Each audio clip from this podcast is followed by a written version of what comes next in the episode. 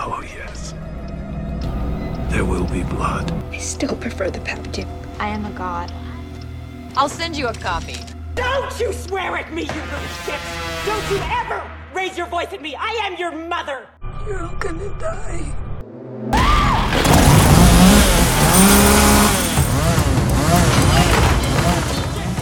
I am going to eat your soul and shit it Nicky! Thought you only murdered boys. I go both ways. You forgot the first rule of remakes, Jill. Don't fuck with the original. If you touch my son again, I'll fucking kill you!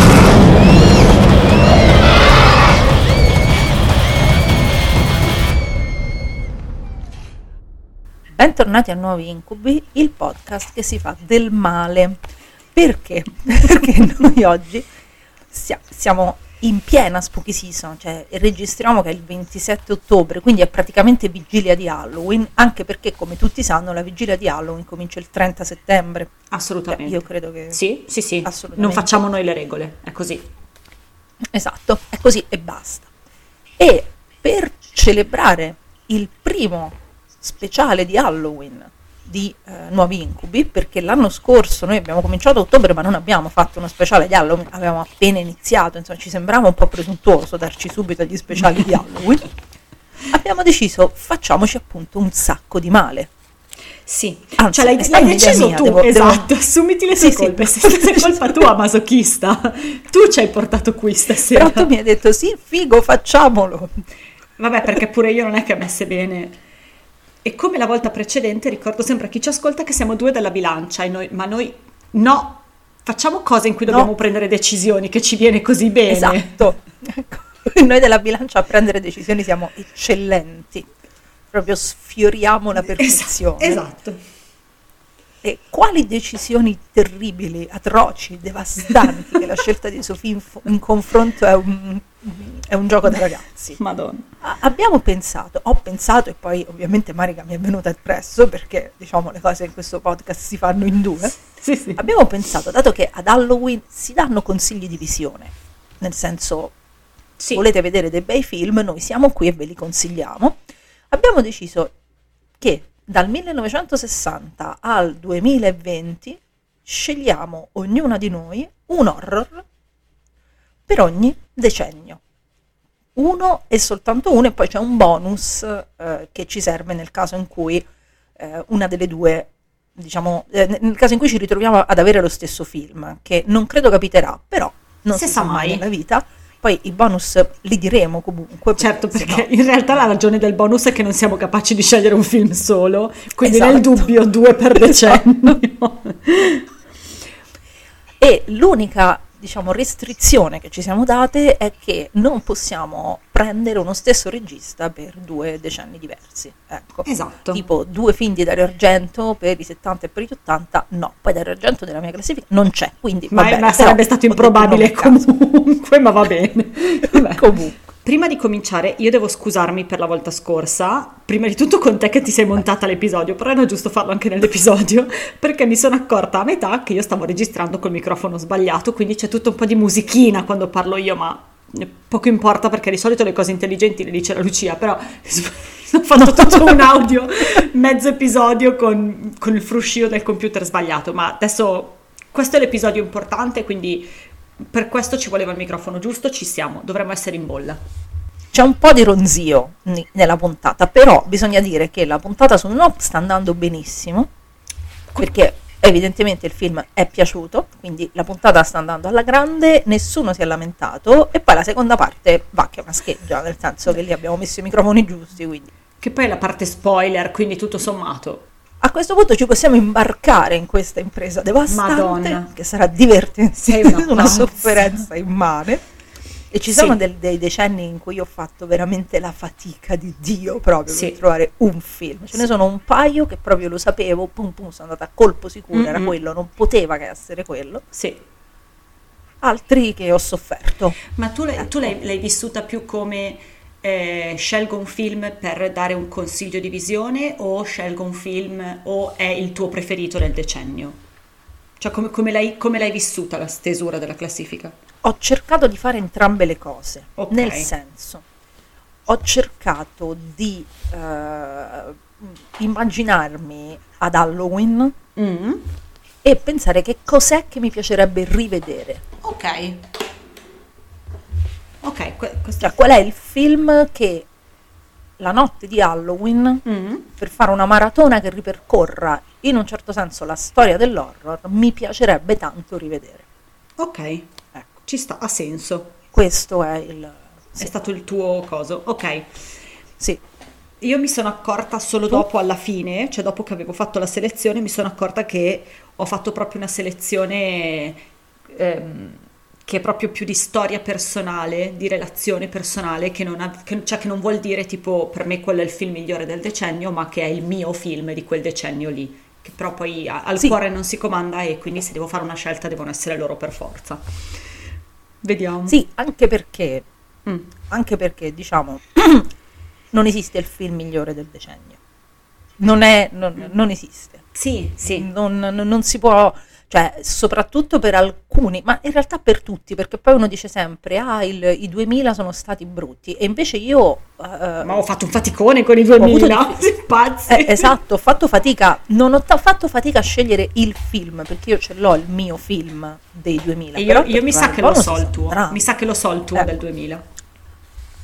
Quindi, mm, o, o gli anni 90, ah, gli anni 90, eh no, non è vero, non è vero, ci c'è un sacco di roba sempre e ci sono soprattutto delle esclusioni dolorose che tu chiederesti scusa, però sai, eh, che devi fare? Ma tanto in cuor nostro lo faremo. Abbiamo deciso un film più bonus, quindi Sì, dai. No, non si arrabbieranno, non si offendono. Possiamo partire no, serenamente. non si offendono, sì, infatti. Allora, cominci tu dagli anni 60? Va bene, comincio Vuoi io. cominciare? Vai, comincia è uguale, uguale. comincia tu. Allora, il mio film degli anni 60 è I tre volti della paura. 63, Eh, vabbè. eh, vabbè, Mario Bava.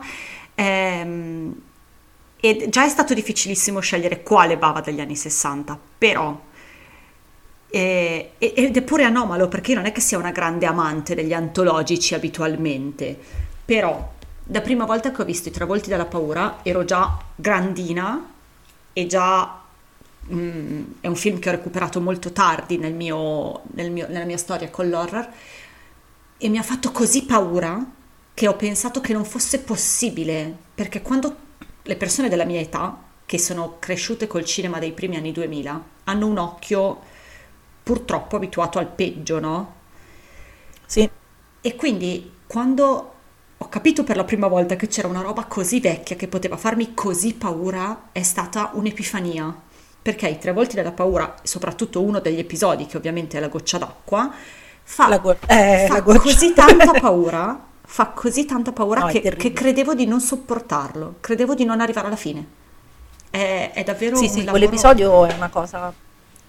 In realtà tutto, sa, cioè, Mm, è un film che tutti e tre i corti in realtà sono per me al- allo stesso livello, cosa che già è anomala in un'antologia.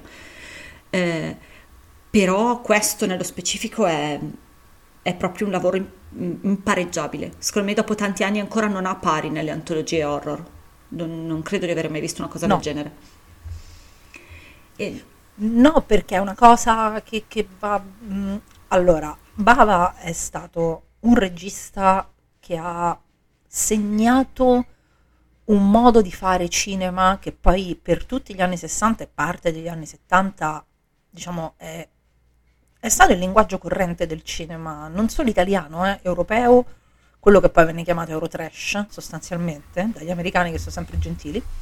Ah, che ne sanno anche loro. americano, perché poi è inutile, sì, ecco, è inutile che fanno i superiori. ecco. E si è inventato il giallo, Mm-mm. Sì, si è inventato lo slasher. Sì, sì, assolutamente. È Eh. il papà di tutto quello che conosciamo nel cinema nostro contemporaneo è, è Mario Bava, questo è... Esatto. E diciamo i tre volti della paura non è la prima antologia perché non lo è, perché comunque eh, siamo intorno agli anni 60, soprattutto in Inghilterra gli antologici andavano abbastanza forte, però effettivamente l'Amicus li fa un po' dopo rispetto Sì. a, a Bava, perché eh, I tre volti di lavoro è del 63, 63, invece sì. mi sembra che una, una de- una delle primissime antologie dell'Amicus sia del 64. Mm. Quindi siamo già dopo. Prima di- dei tre volti della paura c'è eh, Dead of Night, Sì, che è, degli anni, eh, che è degli anni 40. Però non c'è molto come horror antologico. no. E, e mi sembra anche il film ideale con cui, con cui cominciare Bava perché ha il beneficio della narrazione breve dell'antologico, quindi tutto insieme dura un'ora e mezza, vuol dire che ogni singolo episodio quant'è? 20 minuti? No, no, Sì. guarda- sì, mezz'oretta, mezz'oretta episodio più mettici l'inizio e la fine. Ehm, ha il beneficio della narrazione breve che in questo periodo, in questi giorni in cui stiamo registrando, è molto chiacchierata sul web perché c'è il Cabinet of Curiosities di Del Toro che sta facendo un po' parlare di sé ehm, proprio per la, la brevità delle narrazioni, no? E queste qui sono l'esempio perfetto perché sono perfette, perché hanno l'equilibrio perfetto per il tempo che hanno a loro disposizione e che sono secondo me la somma di tutto quello che poi è tutto il resto del cinema di Bava, no? Che ovviamente è un argomento che non tocchiamo mai perché non fa parte del nostro terreno di competenza, i nuovi incubi. Però mi sembra proprio la somma da cui partire per approcciare un autore che è così gigante che poi ci vorrebbe una vita intera forse per esplorarlo come si meriterebbe. Sì, perché poi non è che ha girato poche cose lui, Eh, ha- capito, ha tra l'altro. di- eh, capito, cioè, no- e non solo horror, tra l'altro. Eh no, E poi c'è anche da considerare che Bava faceva il metacinema nel 63, perché il finale dei Tre Volti della Paura è una roba assolutamente, cioè, è una botta di genio sì. pazzesca, folle. Sì, è folle, folle. anche perché arriva dopo un crescendo di tensione spaventoso perché i film sono in un ordine cres- i corti sono in un ordine crescente di paura, no? Perché il primo corto è un po' più soft e poi è sempre un crescendo e dopo la goccia d'acqua che è l'ultimo, almeno nella versione italiana, poi gli americani l'avevano tutto sconquassato, però nella versione ufficiale è l'ultimo che tu sei lì che proprio ti senti morire dentro e poi c'è sto finale che, che cade dal cielo, non te lo aspetti, dici, cosa, stai facendo? Sì. Che ridere! È come se lui stesse lì e ti dicesse: Avete visto per co- con, che co- con quanto poco vi ho spaventato? Sì, sì, sì. Quanto poco ci vuole a, a- a- a- a creare, scusatemi, a creare un, un film di paura, Mm. di pura paura. Sì, perché di fatto questo ultimo corto, che se non si fosse capito è il mio preferito, è proprio nulla, nel senso che narrativamente non c'è niente, è solo un modo per sconvolgerti, mentre gli altri due hanno un minimo di narrazione in più. L'ultimo è solo, solo quello, solo un modo per mostrarti come si, con che cosa e con che strumenti si crea la paura nello spettatore in mezz'ora da incubo. Mi sembra che forse questa Sì, cosa qua sì, l'abbia oggi il- la paura nei dettagli, no? La, la gocciolina d'acqua, il, il- il dettaglio, ehm, forse un pochino, non voglio dire che si sia perso, perché in effetti è una cosa che fa anche Flanagan a volte, di fare paura con le cose microscopiche. Sì. Ehm, però a questa maniera io prima di così non l'avevo mai visto e poi credo di non averlo mai più visto così. No, no, fatto così mai, cioè così, con così poco, con nulla, Mm. perché lui ha un cadavere, chiamiamolo così, Eh sì. Letto. sì. e, e la protagonista, basta, non c'è nient'altro No. in tutto il film. E poi sì, c'è questo insistente eh, rumore Esatto, che ti, che ti basta. rovina le cervella. Ed è, così, ed è così anche il primo episodio, perché il primo episodio che è il telefono è una persona in una stanza, Sì, con qualcuno che le ruota intorno da principalmente esterno, ma il momento che ti fa soffocare è quello iniziale in cui c'è la protagonista da sola in una stanza col telefono che suona. È, è, è suspense di Hitchcock fatta meglio di Hitchcock, se posso sì, sì, sì, sì, io so- sono assolutamente d'accordo, assolutamente d'accordo. È veramente terribile il primo episodio perché è davvero claustrofobico. Poi certo Sì. c'è l'episodio di mezzo che è il- un, tradiziona- un gotico tradizionale, elegantissimo, bellissimo. sì, sì. E- ed è, perfe- cioè, è, è bellissimo pure quello.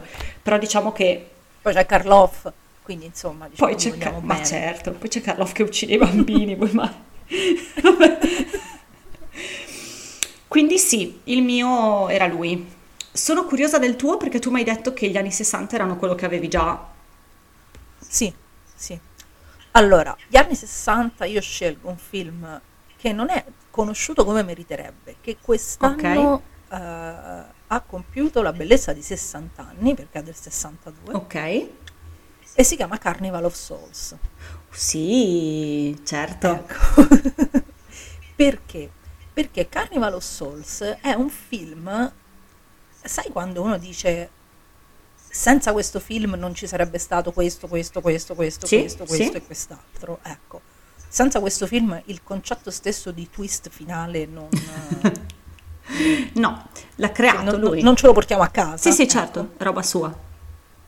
Esatto, ed è un film diretto da un tizio che si chiama Hank Harvey, Mhm. che per fare il film ha, dov- è dovuto andare in giro, ha messo i soldi di tasca sua, lui faceva, se- eh, girava dei piccoli filmati promozionali per delle fabbriche, oppure girava i filmati per la sicurezza, tipo Ok. eh, alla catena di montaggio non dovete fare questo, Mm. questo e questo. E poi gli viene in mente una volta una storia, perché passa davanti a un Luna Park abbandonato, Ok, vicino a Salt Lake City. che già, che sono, che già sono posti da incubo a Esatto. prescindere. E gli viene in mente questa storia allucinante, perché è la storia di una ragazza che, eh, una- un organista, lei fa l'organista, che ha un bruttissimo incidente d'auto dove muoiono mm, le, le- le amiche che, che- che erano in macchina con lei e lei è l'unica che si salva. E nel momento in cui si salva cambia città, cambia vita, va a suonare l'organo dentro una chiesa Sì, eh, e specifica al, al prete che lei è lì solo per suonare perché non crede. Già questo è abbastanza forte nel, Nel 62 e il fatto che sia un, un personaggio femminile è stranissimo perché non è, non è simpatica, non è accattivante, non è sexy, non, Mm-mm. eh, non- non vuole compiacere mai il pubblico, non, non- non ha nessun tipo di dipendenza da, un- da una controparte maschile. E comunque, nel momento in cui lei cambia città, comincia a essere perseguitata da una strana figura che poi è il regista, interpretata dal regista stesso, e comincia a provare un'attrazione incredibile appunto per un Luna Park abbandonato. E, e poi adesso io. mm, è, è un film che io non voglio spoilerare non facciamolo. in nessun modo. Mm, anche se il colpo di scena oggi è effettivamente datato, perché poi è un colpo di scena che hanno rifatto Eh, beh, chiaro, certo, certo. Centinaia di volte, non una centinaia di volte. Però comunque guardatelo, dura pochissimo, dura anche questo un'ora e venti, mi sembra, non più di un'ora e venti, perché ha, ha uno stile di un'eleganza folle, un bianco e nero che ti, ti- ti- ti- ti appiccica al muro. E io ho avuto la fortuna di rivederlo, perché l'ho visto 40 volte, ma di rivederlo in sala, perché dei pazzi furiosi Ma veramente? per amici, sì, dei pazzi furiosi che ho per amici mi hanno fatto come regalo a un, un paio d'anni fa di affittare un cinema e di proiettarmi i Carnival of Souls. Ma questo è tipo il regalo più bello della vita. Sì, è il regalo più bello del mondo, sì.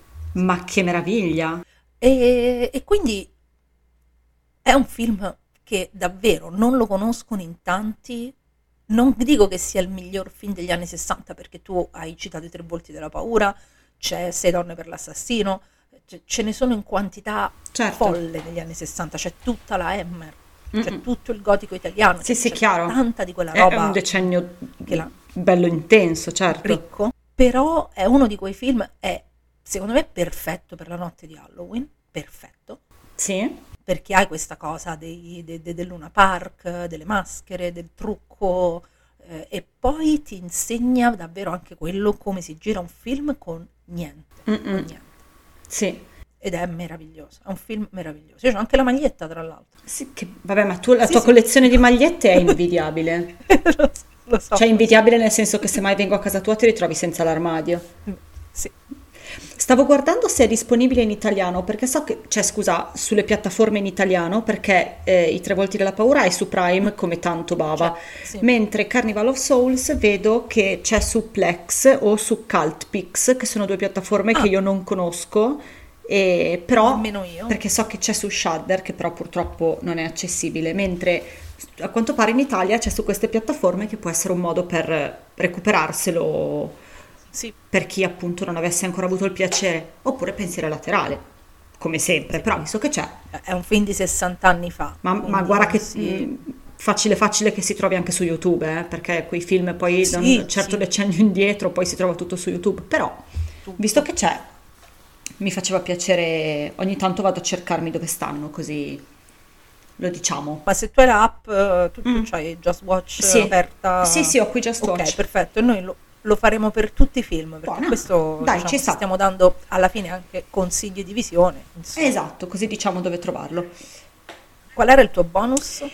Il mio bonus, adesso posso ammettere che non ne avevo scelto solo uno perché non sono capace, però se parlo di anni 60 per me gli anni 60 sono Polanski e sono Ecco. qualcosa che non riesco a decidere tra Rosemary's Baby e Repulsion eh, perché non, non è fattibile. Prob- mm, per un discorso affettivo Rosemary's Baby solo perché è un film che ho imparato ad apprezzare col tempo, però forse Repulsion è la cosa più bella che abbia mai fatto Polanski nella mia personalissima classifica. E quindi lui sarebbe stato il mio bonus se anche tu avessi avuto Bava. Il tuo? Il mio era The Haunting di Robert Wise. del 63. era, uno, me l'aspettavo, cioè, era uno di quelli che sospettavo come possibili tuoi, sì. Perché d'altronde Shirley Jackson. Ma poi quanto è bello, ma poi che adattamento è. Quanto è emozionante, bellissimo. Da non confondersi, da non confondersi con l'omonimo di Haunting, che noi è una cosa di cui noi non parliamo, ma che c'è. No. No, è quello degli anni 60. Purtroppo esiste. Mi raccomando. È quello in bianco e nero. Esatto. Bellissimo. Bellissimo. È quello- esatto, è quello bello. Bellissimo. È quello bello, sì. E poi c'è, se poi vogliamo fare una bella maratona Shirley Jackson, uno si fa The Haunting e poi si guarda Flanagan e, e va a dormire contento. Oddio, contento. esatto, lo so, eh. Distrutto, devastato. Ma già con Shirley Jackson da solo non è che vai a dormire tanto contento la Sì, notte, quindi... Ecco. E, Vabbè. e- già con The Haunting, il film eh, che è molto, come dire, è molto elegante nel, perché The, eh, The Haunting of Hill House c'ha un sottotesto queer che te lo... Ro- Eh. nel romanzo è spiccatissimo, nella serie c'è un, Eh, un personaggio evidentemente queer, però un nel romanzo Esatto. poteva essere solo Nel sottinteso. film, e nel film è ancora più sottinteso che nel romanzo, Sì, però è... Wise è stato molto bravo perché non puoi, non ti puoi sbagliare. Tio è Tio. Secondo me è una di quelle cose che se, ehm, se hai un minimo di consapevolezza non ti puoi sbagliare, sai benissimo che cosa sta facendo, però è sufficientemente mascherato perché chi invece questa consapevolezza non ce l'abbia vada con paraocchi e non abbia la più pallida idea di che cosa Sì, stiamo parlando. accorga. E va bene così, Esatto. nel senso che tanto deve parlare solo a chi è interessato, quindi va, va benissimo così. Ok, anni 60 direi sono andati quasi lisci. Gli anni 60 ce li siamo, sì, sono andati lisci. Vai con i 70. vai, vai, vai. Allora, gli anni 70 erano un po' la nostra preoccupazione perché sapevamo che non saremmo state capaci di scegliere. A me va di bazza che c'è il mio film preferito di ogni tempo negli anni 70, quindi non è che posso andare su qualcos'altro. Vai tranquilla. Se devo guardare qualcosa degli anni 70 è per forza l'esorcista, eh, perché è, la mia, cioè, è la mia storia d'amore più lunga, nel senso che è il film che mm, mi ha accompagnata nel male prima e nel bene poi, nel senso che è il film che mi ha tenuto lontana dal, dal mio mondo per tanti anni e che poi quando ci sono tornata mi ha fatto capire perché in realtà è sempre stato lui, no? Come quel, non lo so, Eh, eh, que- quegli amori che poi realizzi che alla fine era sem- stata tutta colpa sua, tutte le tue Era scelte sempre- sbagliate sono state colpa sua, no? Ecco, l'esorcista è la mia scelta sbagliata. Eh, Che però è una scelta giustissima. Nel senso che se, se una persona si deve appassionare di horror con Mm. un solo film, non può che essere l'esorcista. Con tutto che quel carissimo uomo di Friedkin continua a dire che non è un film dell'orrore. ma può dire il cazzo che gli pare, sì, come, come il nero di Esatto. Romero che è stato scelto a caso, vabbè. Sì, esatto, è la stessa cosa, ecco. Eh, co- con tutto che continua a dire che non è un film dell'orrore, rimane una delle esperienze più terrorizzanti della mia vita. Non della mia vita, della mia vita. Sì. Io ancora non riesco a vederlo tranquillo. No, no. Dunque, io ho visto l'esorcista, così infarcita di cazzi nostri, stasera episodio speciale. Io l'esorcista l'ho visto per la prima volta a eh, 12-13 anni, avevo più o meno, e l'ho visto con una suora. Eh, perché io abitavo, col- abitavo dalle suore e quindi un giorno non so a chi è venuto in mente di far vedere tipo a 10 ragazzine e far vedere l'esorcista. E lì per lì ehm, sono riuscita a guardarlo tutto e mi sentivo quasi fredda, no, nei suoi confronti, non avevo paura mentre lo guardavo. Da quando è finito, per i successivi 15 anni io non ho potuto guardare nessuno, cioè niente, non potevo guardare il cinema dell'orrore, non potevo eh, avvicinarmi, ci- se vedevo una foto di Reagan passarmi davanti io non dormivo la notte, è stato il mio incubo peggiore, perché secondo me mm, è st- è una cosa che ho elaborato tanto dopo, no? Perché sul momento sei, eravamo in tante, sai, fai un po' di cacciara, metti 10 ragazzine di 13 anni insieme, c'è un bordello, eh. E mi è arrivato tutto dopo, cioè mi è arrivato tutto a visione finita e è una visione che ti travolge, no? Perché L'esorcista è proprio il classico film in cui ma- ti, ti manca l'aria, perché c'è l'aria sporca, no? Perché l'aria che si respira nel film è marcia e questa cosa qua è una di quelle che poi ti, ti restano tantissimo dopo la visione. Questo è il classico film che ti accompagna per sempre e ancora adesso che è il mio film preferito di ogni tempo, io l'ho visto tre volte e passeranno quattro anni per, cioè voglio far passare altri 7, 8, 10 anni per la quarta perché non è una visione che puoi fare a cuor leggero. È anche vero che è- adesso è più facile per me vederlo a cuor leggero perché sono molto più radicata nel mio ateismo e quindi lo guardo con un occhio più analitico se vogliamo.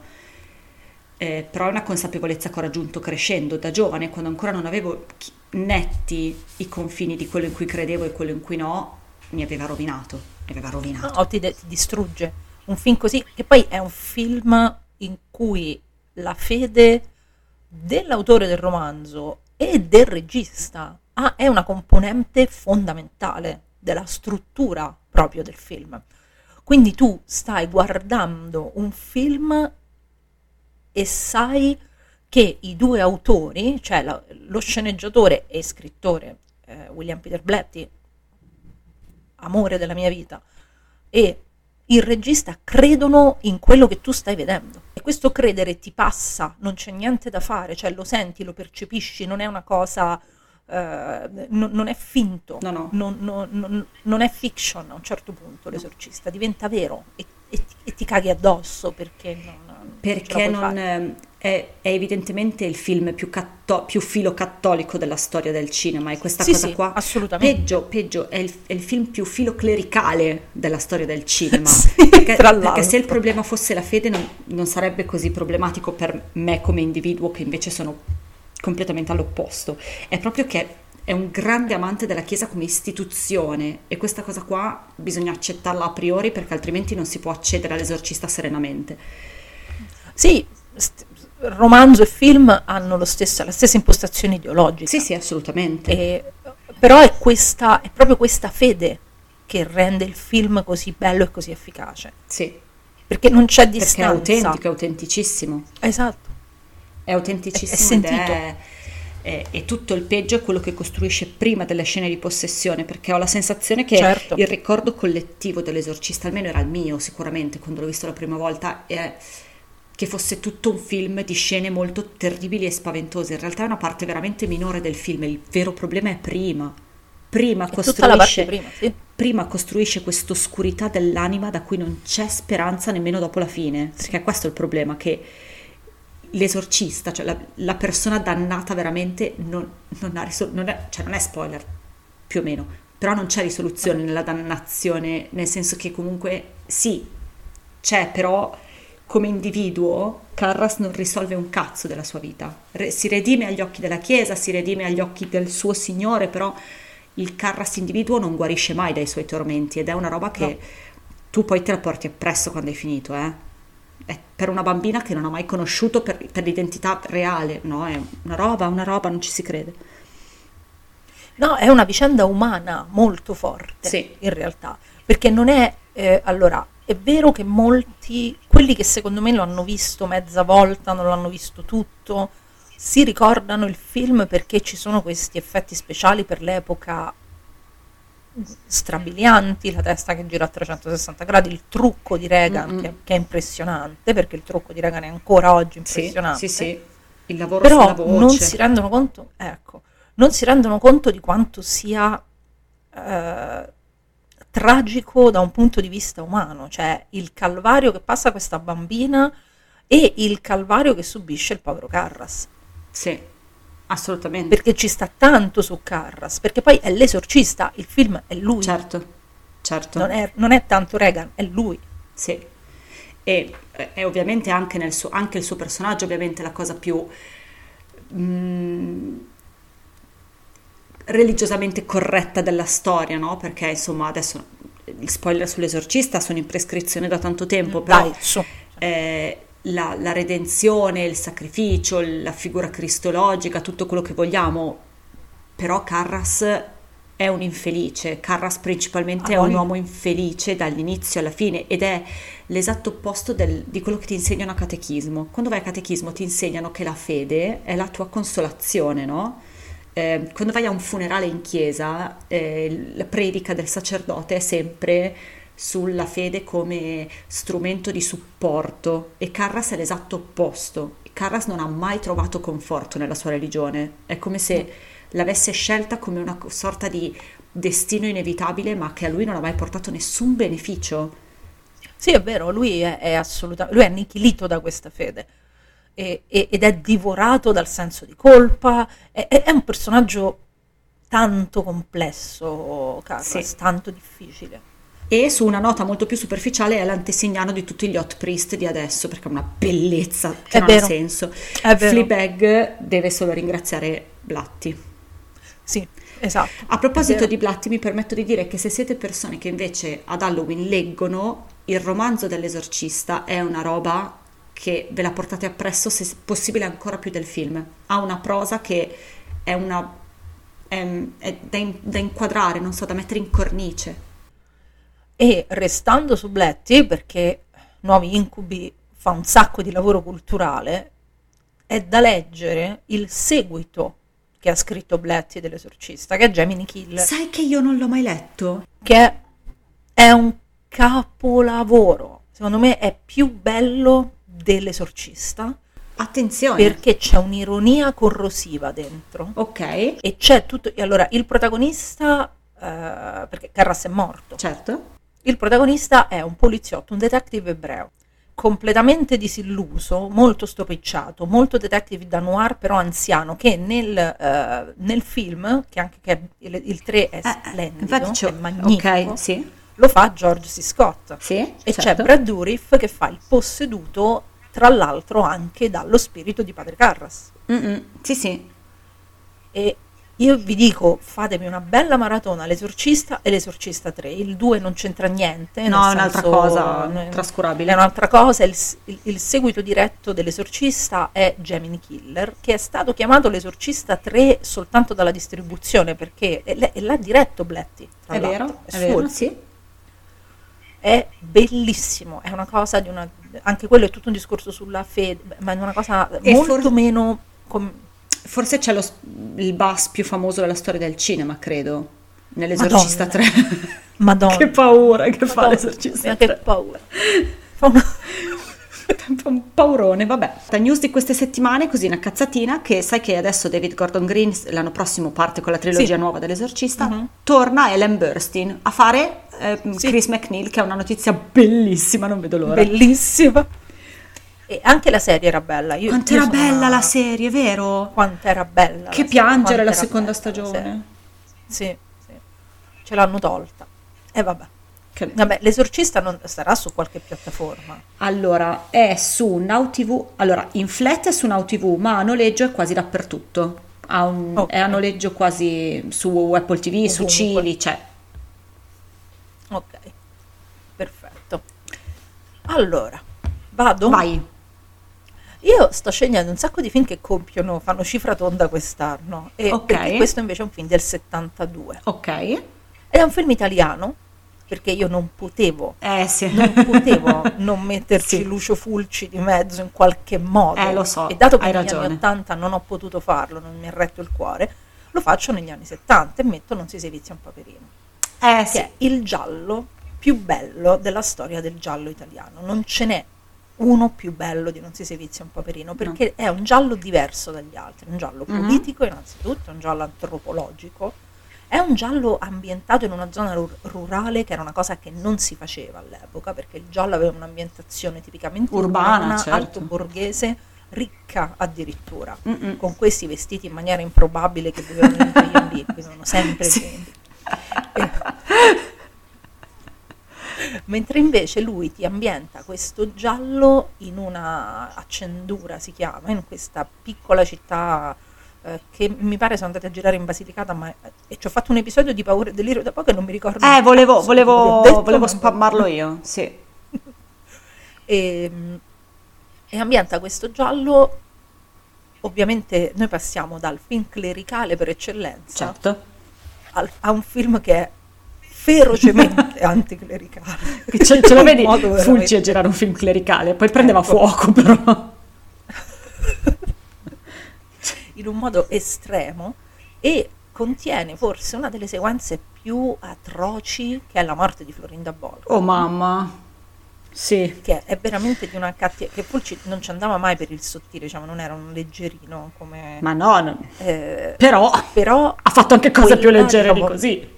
Sì, però quella, quella scena è bestiale e ho, ho pensato, ok, va bene, forse per Halloween non è proprio adatto perché di solito Halloween uno si vuole un po' divertire, questo invece dare una botta di depressione, sgomento Vabbè, e, e odio per l'umanità. cioè dipende anche da uno cosa vuole per divertirsi, scusa. Magari uno vuole un po' di questo. Diciamo che non è un'esperienza piacevolissima, non si sevizia un paperino, Mm. però è, è- è un film meraviglioso. Io È vero. sono- È vero, è un film incredibile. Ci, dove- ci doveva stare Fulci qua in Sì. mezzo, in qualche modo ci doveva stare. Sono contenta che tu ci hai messo Bava. Così abbiamo, così abbiamo messo chi conta davvero. Esatto. Allora, eh, un gatto nel cervello. ah, no, scusa, ho fatto il collegamento sbagliato. Perché tu hai detto Fulci che fa ridere e il mio cervello mi ha detto, però Fulci fa ridere cervello." quando fa un gatto nel Certo. cervello. Un gatto nel cervello fa ridere. Mentre il film che dovevo cercare su, sull'app non si servizia un paperino. Siamo un po' provati in questi giorni.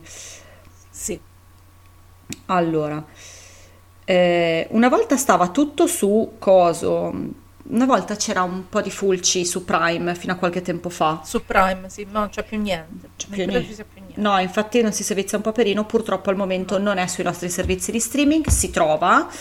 Ehm, Si trova, si trova. Mi pare che lo trovi anche su YouTube se vuoi. eh, non- non c'è neanche bisogno di sforzarsi troppo e soprattutto è un modo per guardare un pochino oltre ai grandi nomi famosi perché ho la sensazione che Fulci oltre al ma non è per fare un ragionamento da snob eh, del lo conosciamo solo noi che non è vero è solo per dire che mi sembra che al grande pubblico purtroppo di Fulci sia rimasto veramente veramente poco e in favore di nomi che sono stati più capaci a vendersi Esatto. E c'è anche da aggiungere che Fulci è estremo.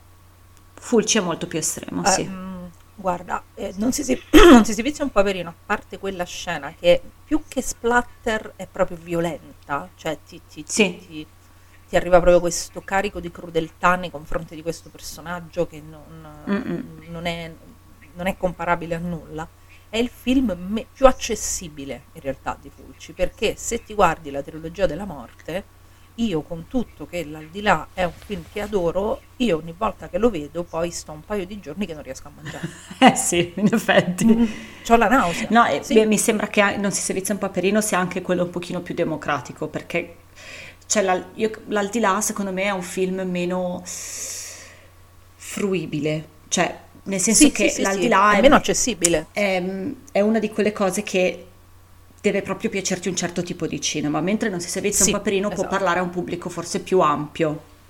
però ne avete fatto una bella analisi, bella approfondita su In Paura e Delirio che invitiamo le persone ad andarsi a sentire perché oltre ad essere molto interessante di, di Fulci non se ne parla mai abbastanza. Sì, sì, sì, poi quello fu- è stato proprio l'episodio per festeggiare i 50 anni del film, Mm-mm. li ha compiuti a settembre, Sì, sì, sì. quindi insomma Se lo meritava, se lo meritava. se lo tutto, meritava sì. Fulci, che Povero. non se lo caga nessuno. Vabbè, E il tuo bonus qual era? Eh, vabbè, non aprite quella porta. Ok. Perché, perché il mio, cioè, il mio è un problema che dopo c'è, ca- c'è capito dopo, io ho Carpenter dopo, poi non sapevo cosa fare, mi confondevo, ho Craven dopo, è un casino. E quindi Hooper, perché Hooper secondo me quei picchi qua poi non li ha più toccati. Io sono d'accordo, nel senso, mh, sono stata anche io indecisa se metterlo come bonus, non aprire quella porta. Poi però mi Ok. sono ricordata che esiste un film Mm. bellissimo, anche quello del 72, niente, più forte di me, non glielo Eh, posso anno, fare, eh, ok. che è di- diretto da un regista che è scomparso nel 2018, mi sembra, Mm, che si, chiama, che si, chiama Nicolas, si chiamava Nicolas Roeg. ok. Il film è Don't Look Now, Ah no, io non l'ho visto. i, i nostri, i nostri, diciamo, amati traduttori di titoli Sì? lo hanno chiamato a Venezia un dicembre rosso shocking. Oddio, allora sì che lo conosco, non sapevo il titolo originale. È tratto da un racconto di Daphne du Maurier. Maledetti. Sono dei maledetti. Povera Daphne, è Devono- sempre violata a questa maniera, ma perché? Vabbè. E è un film, allora, sempre di depressione mortale si tratta, però rispetto a, a Non si servizia un paperino, non lo so, è, forse è meno... Oddio, no, sto dicendo una cazzata. Ehm, più che altro c'ha un twist finale che ti taglia completamente le gambe, Mm, però per tutto il resto del film magari non, non c'è questa, questo senso di, eh, come dire, di oddio che schifo che fa tutto. che già Ok, sì. quanto fa schifo tutto il mondo, la vita, quanto mi puzza cosa, cosa di- cosa dice di noi il fatto che a noi Full ci piaccia? Non- ho paura di saperlo. ok. E dato che non lo, lo conoscono in pochi, non aprite quella porta, lo cono- tutti lo conoscete, quindi è inutile che raccontiamo. Ah, Dico proprio al volo di che parla. Mhm. Parla di una coppia che perde la- una bambina, Mm, eh, che, che annega in un lago e, e ha un impermeabile rosso. ok. Eh, lui è un restauratore ed è Donald Sutherland. Ciccio, sì, sì, sì. Che era in lizza per stare con un altro film qua dentro negli anni 70, ma alla fine ok. E, e vanno a Venezia perché lui deve lavorare al restauro di un edificio. Mhm. E lì a un certo punto lui comincia a vedere questa figuretta col- con l'impermeabile rosso che vaga e comincia a seguirla, poi ci sono un paio di medium e tu stai tutto il film col dubbio che Ok. sua figlia morta cerchi di comunicare con lui. Mm. E poi succede, e, mm, e niente, poi non vi dico nient'altro, però è, è- è- una roba alla Alice Sweet. Alice. Sì, sì, una roba, però Alice with Alice è proprio, un- è proprio un proto slasher. Mm, Questo è un film che gioca col soprannaturale, ok. gioca con l'idea, con l'illusione, con la tentazione del soprannaturale, con la tentazione di credere nel soprannaturale per, per sopportare Certo. un dolore Certo. enorme. Ecco. E poi basta perché poi c'è un finale che mm, non, Ok. non si può dire. Ecco. Eh, sì, effettivamente, cioè con gli anni 70 è stato un, un calcolo. Cioè, allora, di questo non posso parlare perché poi voglio parlare dell'altro. Questo non lo posso mettere perché poi c'è quell'altro signore che dopo mi ritorna, però effettivamente è un pescare nel mucchio perché tutto quello che tiri fuori... eh, Sì, sì, tiri fuori tutto, eh, perché io, io avuto, io mi sento terribilmente in colpa per non, per non aver messo The Wicker Man, terribilmente in colpa per non aver messo Eh. qualche folk horror, ma io, cioè, non... Al cuore Non non, si si, comanda, fare, non è- al cuore non si Sì. comanda, in questi casi è Sì. così. Eh, Sì. vabbè, però mi sembra che comunque Vabbè. stiamo, dai, stiamo andando Insomma, non bene, dai, non abbiamo ancora pianto. No, no, stiamo andando tranquilli, adesso con gli anni Ottanta secondo me succederanno cose spiacevoli, però... Sì, sì. Non lo so. Allora, ehm, siccome il film degli anni 70 è quello che mi ha portato via dall'horror per tanto tempo, Il mio film Sì. degli anni Ottanta è quello che mi- proprio mi ha preso e mi ha detto torna a casa, ti prego. Che- dove vuoi andare? Perché ovviamente la casa. E certo. Perché ehm, mio fratello quando era piccino si comprava quelle, piccino, vabbè quando era un po' più piccolo, si comprava quelle riviste tipo dei videogiochi della PlayStation, no? che ogni tanto regalavano i DVD. E lui torna a casa con questo DVD dalla copertina tutto sommato piuttosto anonima e dietro c'era il povero Sammy con gli occhi, con le dita negli occhi. Con le dita negli occhi. E io ho pensato, ma che cazzo? Ma io non posso guardarle, io non, io non dormo, non posso guardare queste cose. Ma il fascino, non lo so, che ho provato per questo DVD, proprio l'ho messo su e basta, è finita. La casa è, è un'esperienza che per Halloween bisogna fare perché Sì. è Sì, sì, sì, sì, sì. questo è proprio il film dei cazzoni. Forse ancora più del 2, perché nel 2, il 2, che pure fa più ridere, no? Perché il 2 è già un horror comedy conclamata, avevano già un po' più di consapevolezza. Questi sono tre pirla con 5 euro che si vogliono bene e hanno fatto la storia. Ma cosa c'è di più bello? Ma è il film più bello del mondo, È il film più bello del mondo. vero? E, e- e c'è questa cosa perché gli anni 70 sono meravigliosi, questo lo abbiamo detto, ma sono molto poco divertiti e divertenti. Mm, sì, sì, sono un po' più seriosi. Nel senso che è un, è- è un cinema horror molto austero. Abbiamo parlato dell'esorcista, non aprite quella porta, mm, Don't Look Now, che è anche quello, diciamo, o l'invasione degli ultracorpi. Sono questi film che sono monolitici, Sì, cioè ti- li subisci come se ti stesse crollando un palazzo addosso, più o meno la sensazione. Beh, buona festa di Halloween! Grazie. Una mazzata sul collo così. Cioè, sono film che tu li guardi ed è come se qualcuno ti stesse menando forte. Sì, è vero. Poi arriva questo pirlo, come hai detto tu, e dice: No, vabbè, ma noi ci possiamo divertire un sacco con l'horror, ci possiamo proprio sbellicare dalle risate. Guarda come ci siamo divertiti. Vero. E cambia tutto. E cambia tutto, e cambia tutto. E questi erano giovanissimi. Erano, allora, anche su questo, se non sbaglio, avete fatto un episodio in Paura e Delirio, quindi come al solito io rimando ad ascoltarvi perché è un episodio specifico su quello, quindi c'è modo di approfondire. Quello che a me piace così tanto è che secondo me si percepisce il, il cioè il festone che si sono fatti tutte le sere dopo la fine delle registrazioni, si percepisce chiaramente, è già una cosa che me lo fa amare. Ma in realtà la casa fa paura. La casa Sì. è un horror a tutti gli effetti, mentre la casa 2 è ve- davvero un horror comedy che butta tutto in cacciara, nella cacciara intelligente. eh, questo è un horror che fa davvero paura, cioè questo è un horror in cui una donna viene stuprata da una pianta. Questa cosa Questa è la cosa- E la cosa allucinante è che c'è questa concezione nuova della paura, per cui la più hai paura, più ti diverti. Sì, questo, Cioè, eh, sì, questo è uno di quegli horror in cui non ti metti mai le mani davanti agli occhi, questo lo continui a No, guardare. perché questo lo continui a guardare perché è come è la sensazione del- delle montagne russe, dell'otto volante, Sì, sì. questa roba qua, che ti stai cagando addosso, però ti stai divertendo così tanto che non puoi smettere. Sì, Ed è l'horror anarchico, libero, folle che poi avrebbe, diciamo, dilagato eh, in gran parte degli anni Ottanta.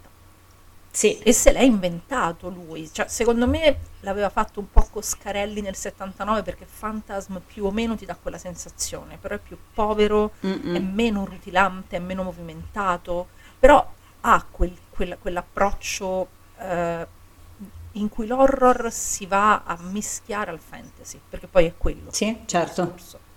E se tu poi vedi dove è andata a sbarcare la trilogia, Certo, sì, sì, chiaro, chiaro. Anda- no, andava in quella direzione dal principio e va Sì. benissimo così. Esatto.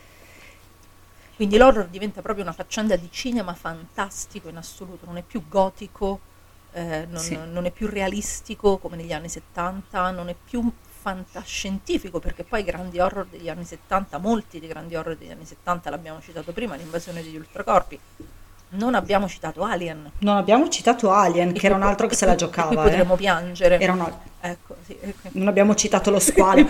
cioè, ehm, ecco, capito, io non ho citato Spielberg, insomma, direi. Eh, Questo è, è l'horror che smette di prendersi sul serio, ma che non smette di essere, non per questo smette di essere serio e rilevante, è Esatto. solo che smette di prendersi sul serio e dopo mh, quello che era successo tutto nel decennio precedente era proprio il momento di lasciare andare, cioè proprio di mollare le redini e lasciarsi andare. Questo è veramente un... eh, Sì, sì, sì. Eh, Una follia. Adesso sbacchiamo. Sì, è solo che è solo che quando svaccano le persone intelligenti poi succede che quello che viene dopo non è più lo stesso, perché chiaramente eh, questi tre che pure Raimi c'ha veramente la faccia del geometra, no? Un po', cioè c'ha la faccia di Sì, quello sì, che lavora Raimi. in, c'ha tipo la faccia dello statale, no? Sì, sì, lavora al catasto. Sì, quindi. esatto. No, meglio al catasto no, chissà che casa, vabbè, non lo so. Però guardare la casa per la prima volta è una di quelle cose che lì o la va o la spacca. Quando guardi la casa per la prima volta capisci se quella roba lì fa per te o meno. E poi se fa per Sì, te quello, allora fa per te tutto il resto dell'horror, compreso quello più autoriale che si prende più sul serio. Ma se non ti piace quello, hai sbagliato tutto, devi rivolgerti ad altro perché quella è la, la base. Sì, sì, non- è proprio il, il- è il punto d'ingresso. Sì. Cominci, eh, tantissimi hanno cominciato così con la casa, perché sì, eh, io sono più vecchia di te, io quando Raimi ha girato la casa ero già nata, avevo tre anni, però in effetti d'estate con gli amichetti si noleggiava la casa. Eh, cioè, è il rito, Eh, rito di passaggio, è un rito di passaggio facevo. che io ho fatto da grande per puro caso, perché il caso ha voluto che in quel numero ci fosse quel DVD, però una- non te la dimentichi più la prima volta che vedi la casa, perché capisci Eh. che c'è un mondo immenso e che è diverso da, da quello che ti aspettavi, no? Perché quando la gente immagina un film dell'orrore, non necessariamente... Forse adesso sì, perché adesso, Adesso sì, lo sappiamo, prima no. ma prima chi ce l'aveva detto che poteva essere quella roba qua? Cioè, chi ce l'aveva detto No, che potevamo nessuno. ridere dei demoni, no?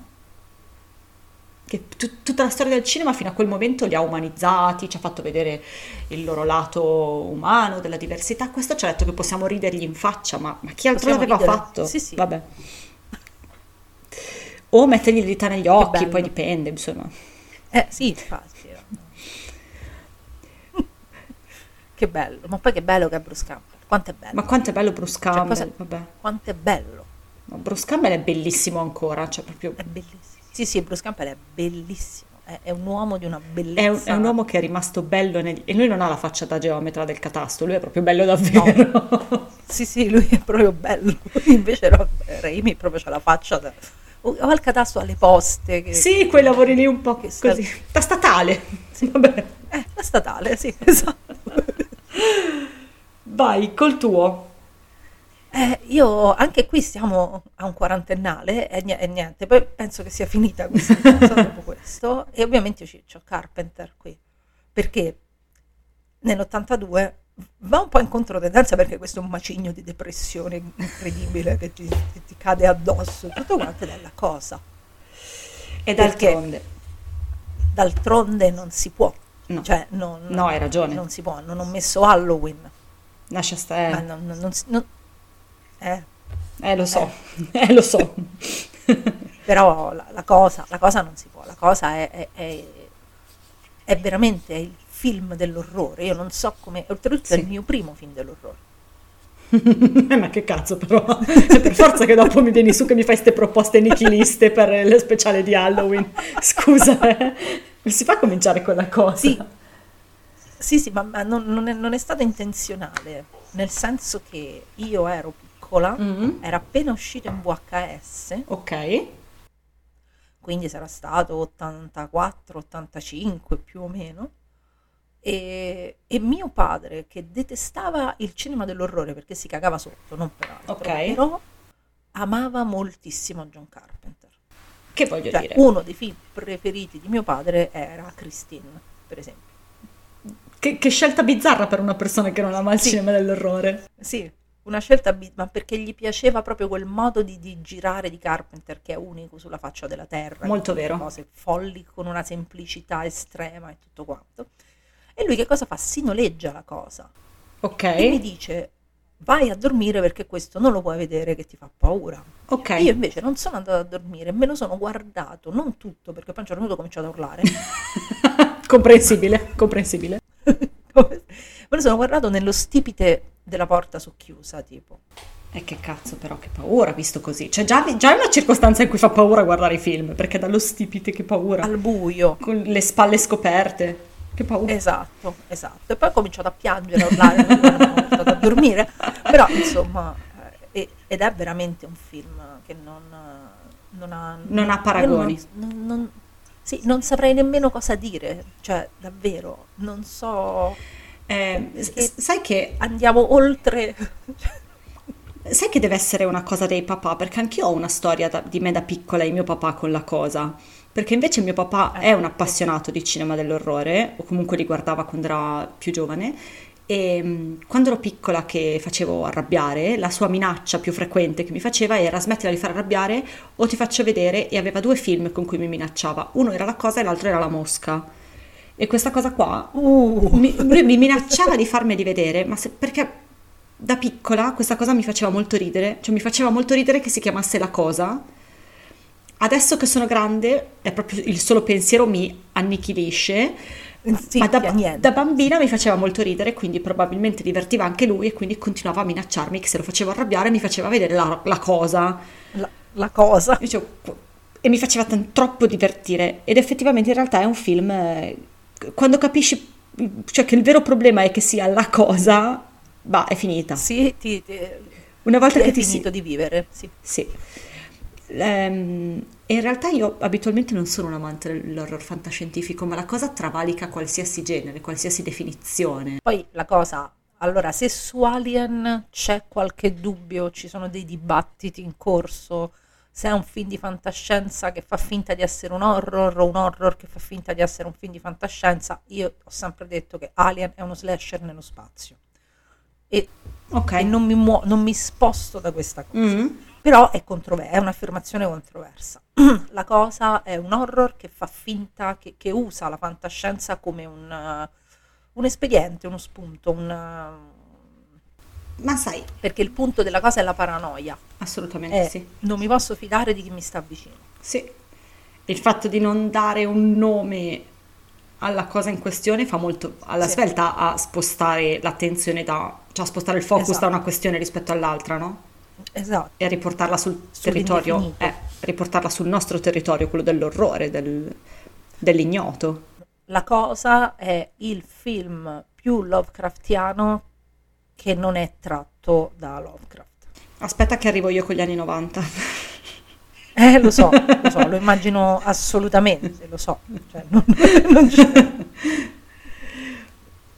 Qual è il tuo bonus?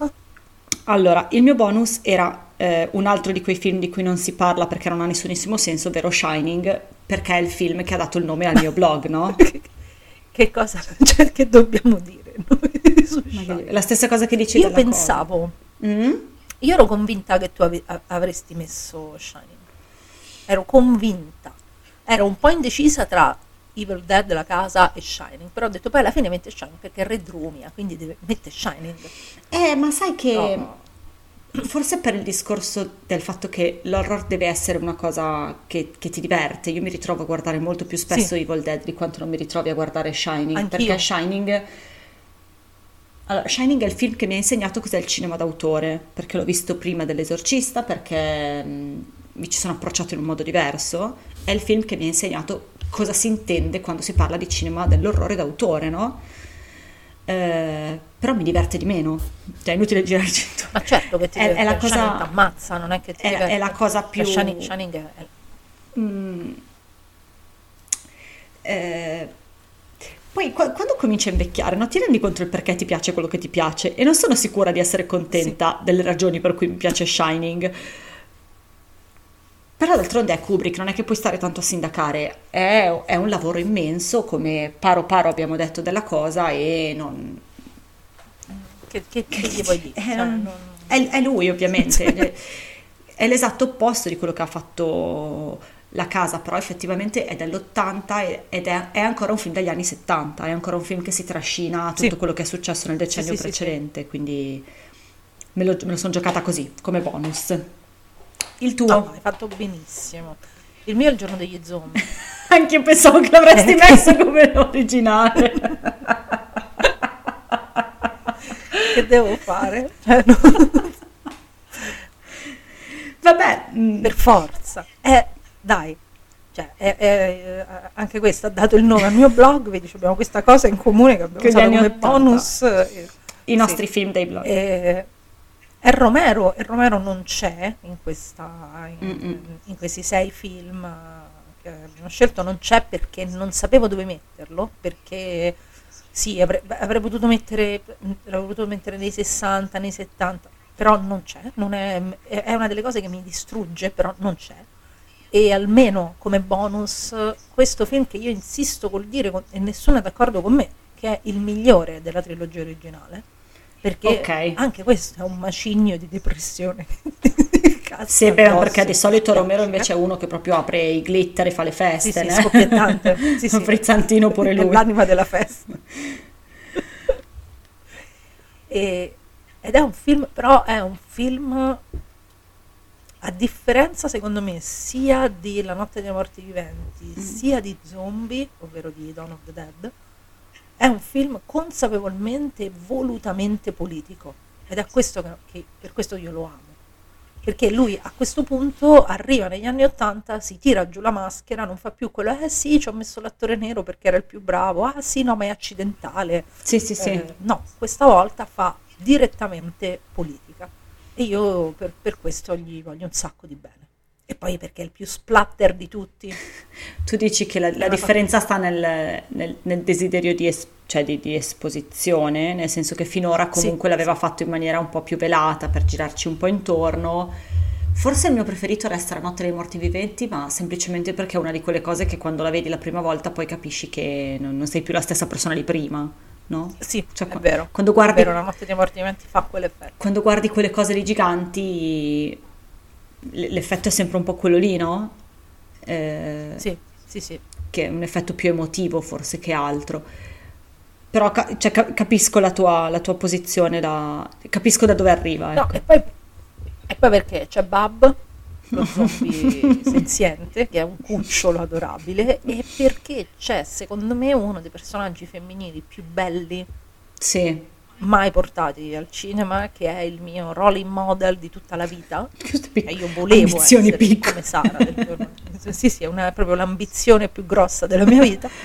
E mi è- tutto quello che so l'ho imparato da Sara, tutto quello che so sul femminismo l'ho imparato da Sara del giorno degli zombie. Quindi quando, quando noi terremo il nostro corso di eh, analisi femminista del cinema, lezione 1, il giorno degli zombie. Prend- prendere nota zombie, sì, per sì. la filmografia. Allora, gli anni 90, io so esattamente il film che tu hai in mente, io lo so, cioè non, Eh, per forza.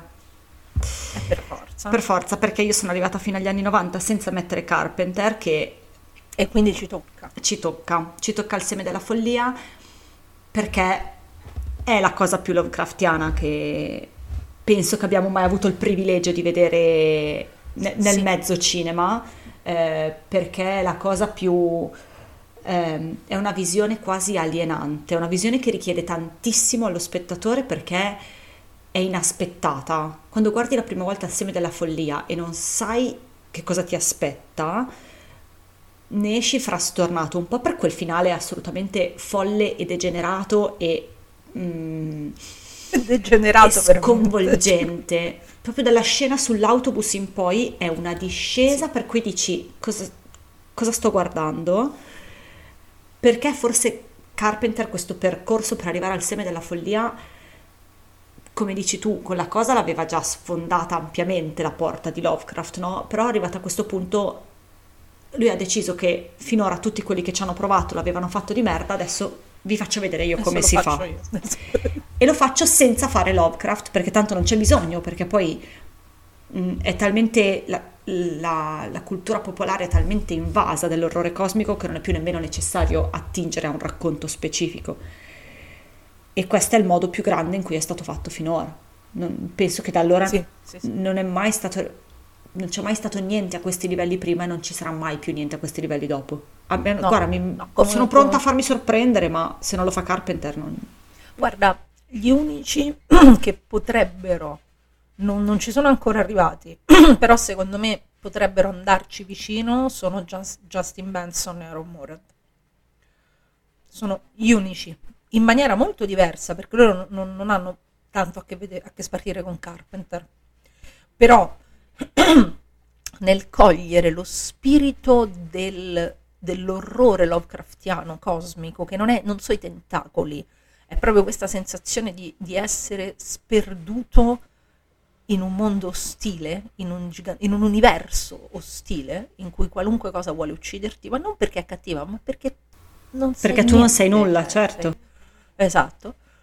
Eh, The Endless, per esempio, ci arriva molto bene qui. Ah, è vero, è vero. Non so se Sì, è vero, è vero. Che è un film particolarissimo, però ha la sens- Sì. ehm, è un film particolarissimo e anche molto bello. Ho la sensazione che il seme della follia sia più paradossalmente concreto. Cioè, tipo, è, è come, è come applicare Lovecraft alla vita di tutti i giorni. Sì, è vero, perché The Endless è un film meno fru- anche meno fruibile rispetto al Seme della Follia, è un film indipendente, è costato mezza lira e Mm-mm. non ha la stessa...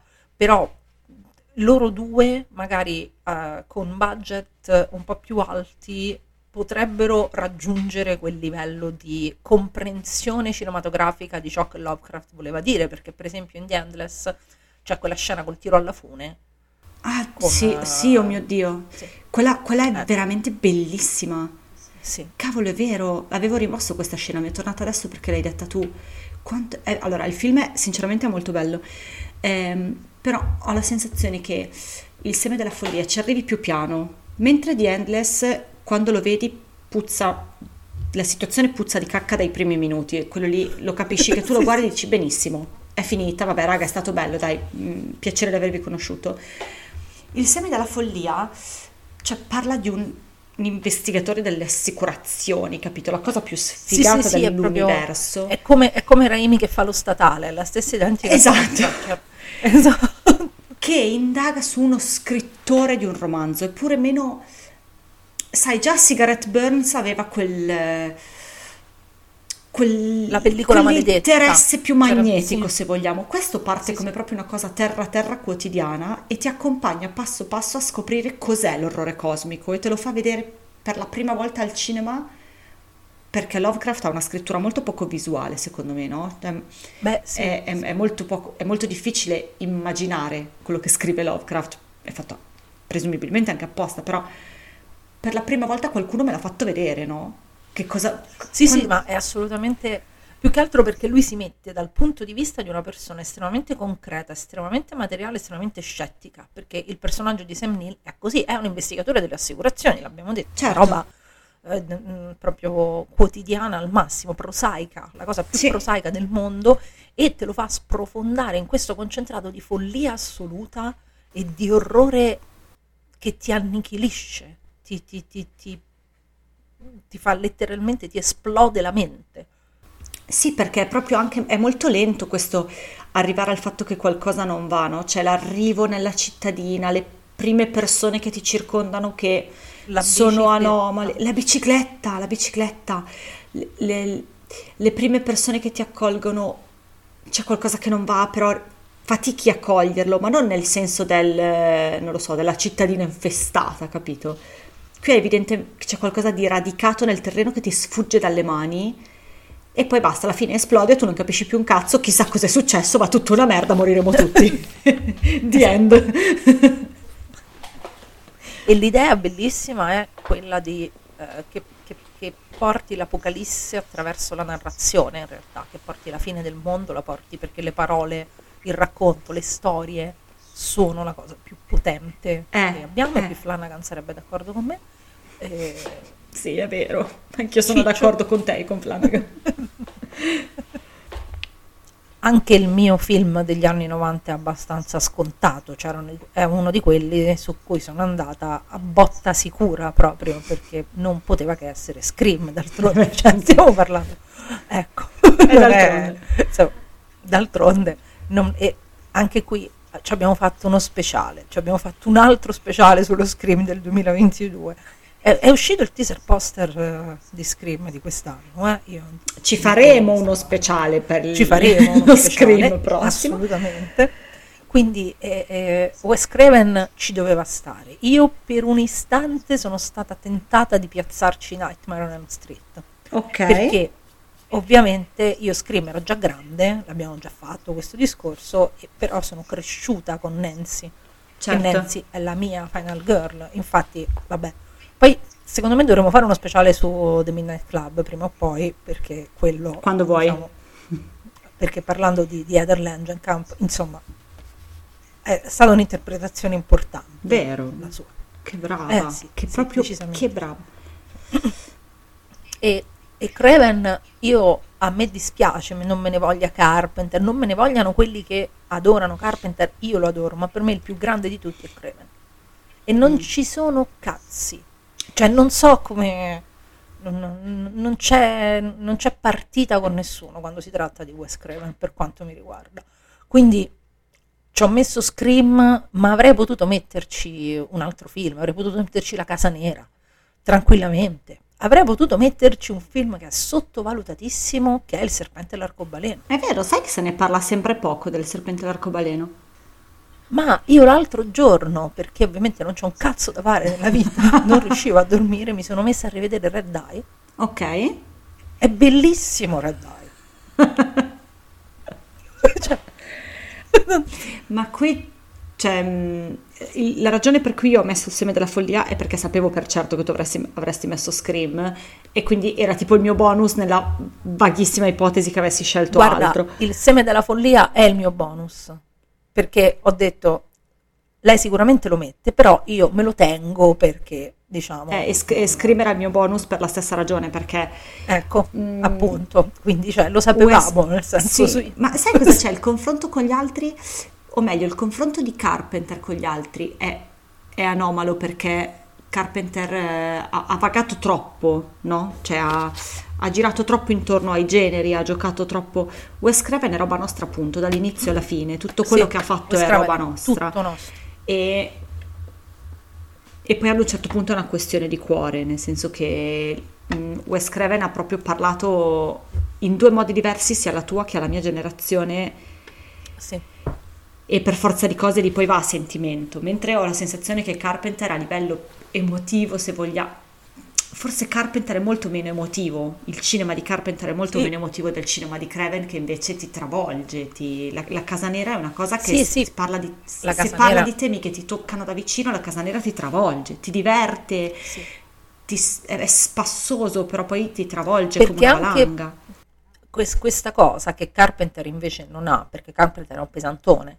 Ci piace un sacco Carpenter, però a parte Dark Star che c'è un senso dell'ironia abbastanza sì. spiccato, ma è il suo primo film, poi non...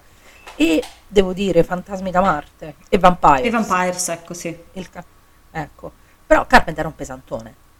Craven è uno che gioca tantissimo, si diverte. Io, per esempio, sono distrutta dal dolore perché noi non vedremo mai il suo Cursed, Eh, che doveva essere bellissimo, e quei due maiali di cui non facciamo il nome, e chiedendo umilmente scusa ai maiali che invece sono ma sono, sono stupendi, intelligentissimi. Miami, certo. Esatto. Eh, gliel'hanno impedito. Mm-mm. E non lo vedremo mai, cioè ci sono interi attori che hanno partecipato al film e non si... non- Sì, sì, non no, e non sapremo mai cosa Cioè, avrebbe potuto essere, Ecco. certo. Sì, questo è un dispiacere. Perché lì c'era proprio il Craven quello che si divertiva, che giocava, come in Scream d'altronde, come, come nell'inizio del quarto Scream, che cosa, cosa gli vuoi dire tu all'inizio? O come ancora di più con il, il film che ci dà il nome, no? Che quello lì proprio è, Nightmare Nuovo Incubo, esatto. è Craven che proprio... Cosa hai fatto oggi? Sono andato, mi sono divertito. Ma hai lavorato? Ma un Sì, po'. Però divertito. prima mi sono No. divertito. E quindi io gli voglio bene, cioè io veramente gli voglio bene come se fosse davvero una, seco- una figura paterna sostitutiva, ecco. Sì. Quindi doveva essere per forza Scream e non parliamo di Scream perché cioè, se volete sentirci parlare di Scream per due ore c'è un, c'è un episodio fiume eh, di, di- di nuovi incubi, quindi insomma però doveva essere Scream, non poteva che essere Scream. Anche perché è il perfetto film di Halloween. Scream si presta per Mm. essere guardato con chi ama l'orrore per alcune ragioni, con chi non ama l'orrore perché è a tema, ma comunque non, non è convenzionalmente spaventoso. È il perfetto film da proporre a, a tutti praticamente perché l'hanno già visto tutti, però sì, cioè, mm, non vedo quale sia il problema. per costringere tutti a riguardare Scream di nuovo. Esatto, perché tanto poi io lo riguardo, nel senso, ma ci siamo, questo è quasi il momento della maratona. Siamo, Eh, siamo ci arrivati siamo, sì, a fine dell'anno ci siamo. Eh, sì, si guarda Scream. Nata- a Natale Esatto. io guardo Scream, il 25 dicembre guardo Scream sempre. Quindi i 90 ce li siamo tolti così perché tanti bonus sono... Cioè, A- alla, faccia, alla faccia di chi dice che il cinema degli anni 90 è mediocre. Ecco, cioè, che poi ce ne sarebbero al- tanti altri di titoli da tirare fuori degli anni Eh? 90. Perché, per esempio, io ci ho avuto un attimo la tentazione di, mes- di mettere come bonus la sposa di Chucky, poi non l'ho fatto perché ho una dignità. Ma la sposa di Chucky... È Dovremmo trovare il modo di infilarlo da qualche parte, la sposa sì, di Chucky. sì, sì, sì. Dobbiamo trovare un modo di parlarne perché, anche se ante i nostri tempi, non fa niente. È Tiffany ha bisogno- degli anni 90. Ha bisogno che noi portiamo alta la sua bandiera. Sì, Tiffany.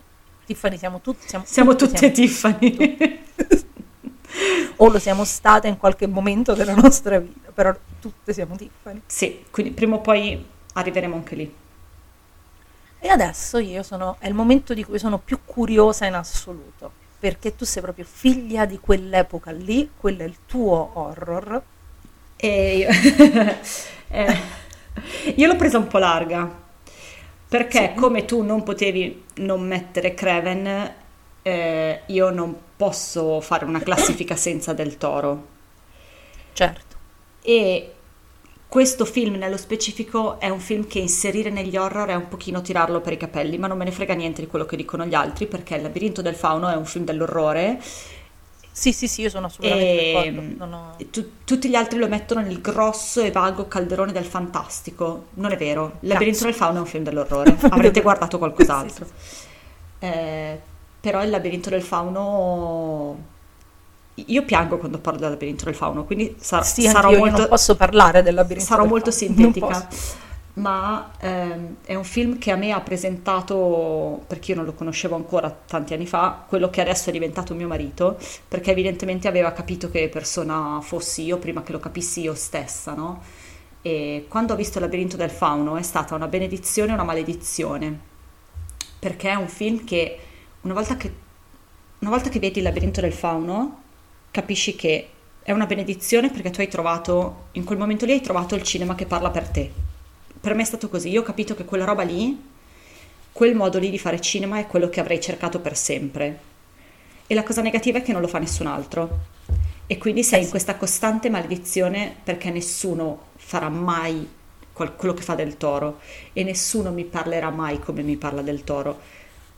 C'è Flanagan che ci si avvicina tanto, ma Flanagan ci si avvicina con le serie non con il suo cinema, che Sì, pur è, un- è è uno vero. straordinario regista anche cinematografico, ma quello che mi comunica emotivamente sono le sue serie. Al cinema non c'è nessuno come Del Toro, perché Il labirinto del fauno, che è un film che parla di una tragedia fondamentalmente, mh, senza andare nei dettagli del finale, è un film che ha una conclusione tragica, eh, che però a me ha insegnato che la tragedia, la fine negativa o il momento negativo, quello che sia, non è un fallimento, no? Perché nessuno perde nel labirinto del fauno se non chi, chi di dovere. E Chi, quello, chi- chi- chi gli sta bene perde, chi è giusto che perde. quello che succede nel labirinto del fauno alla fine, pur, pur essendo un- una parziale sconfitta, eh, mi ha insegnato che non è un fallimento, mi ha insegnato a tenere gli occhi aperti sul mondo che mi circonda, mi ha insegnato com'è che fanno il cinema le persone che hanno il cuore prima del cervello, che mettono il cuore prima del cervello. Ed è una cosa che quando, quando vedi un certo tipo di cinema, quando vedi un certo modo di comunicare le emozioni, no? Cioè che, che il cinema può essere veicolo delle emozioni in un modo così pulito, completamente scollegato dall'industria, perché poi del toro con l'industria non c'entra un cazzo perché tanto non gli danno due lire e non le fa due lire. Quando trovi quel modo lì di veicolare le tue emozioni nel- nell'arte e trovi qualcuno che è capace di, di- come se stes- cioè di comunicartele come se stesse parlando personalmente a te, poi è una maledizione, perché non ci sarà mai più niente che è la stessa cosa. E per me non ci sarà mai più niente che è come il labirinto del fauno. Neppure tutto il resto di Del Toro è come il labirinto del fauno. Per- No, no, Nel nel labirinto del fauno fa proprio storia a sé, è, una- è un discorso a parte. Cioè, è un, con tutto che a me ci sono altri film del Toro che forse hanno personalmente parlato di più, ma per motivi proprio di strettamente personali. Certo. C'è un film del Toro che proprio l'ha fatto per me, io lo so che lui l'ha fatto per me e va bene. Però il labirinto del fauno è, è fuori da qualsiasi... Non, non lo so, cioè ti...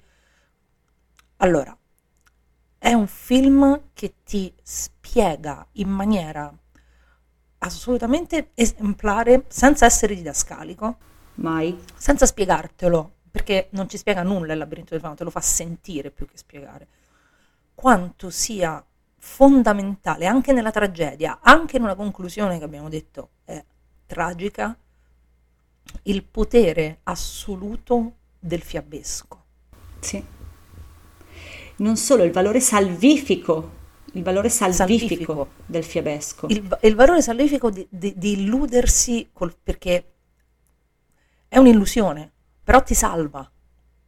Ed è incredibile che lui re- resti sul fatto che è un'illusione, che- perché non, non- non dà al fiabesco un ruolo risolutore, No, no, perché no, purtroppo no, certo. perché comunque la realtà è quella che è. Non nega mai la realtà del toro, del toro sovrappone i due piani di realtà e poi alla fine la realtà vince su tutto perché è la realtà. Però la fiaba ti salva, ti riscatta, ecco che cosa fa, Sì. ti riscatta completamente. Sì, perché il, il piano della realtà del labirinto del fauno finisce parzialmente bene. Il labirinto del fauno parla di due storie separate, no? una storia di resistenza e una storia di un'individualità.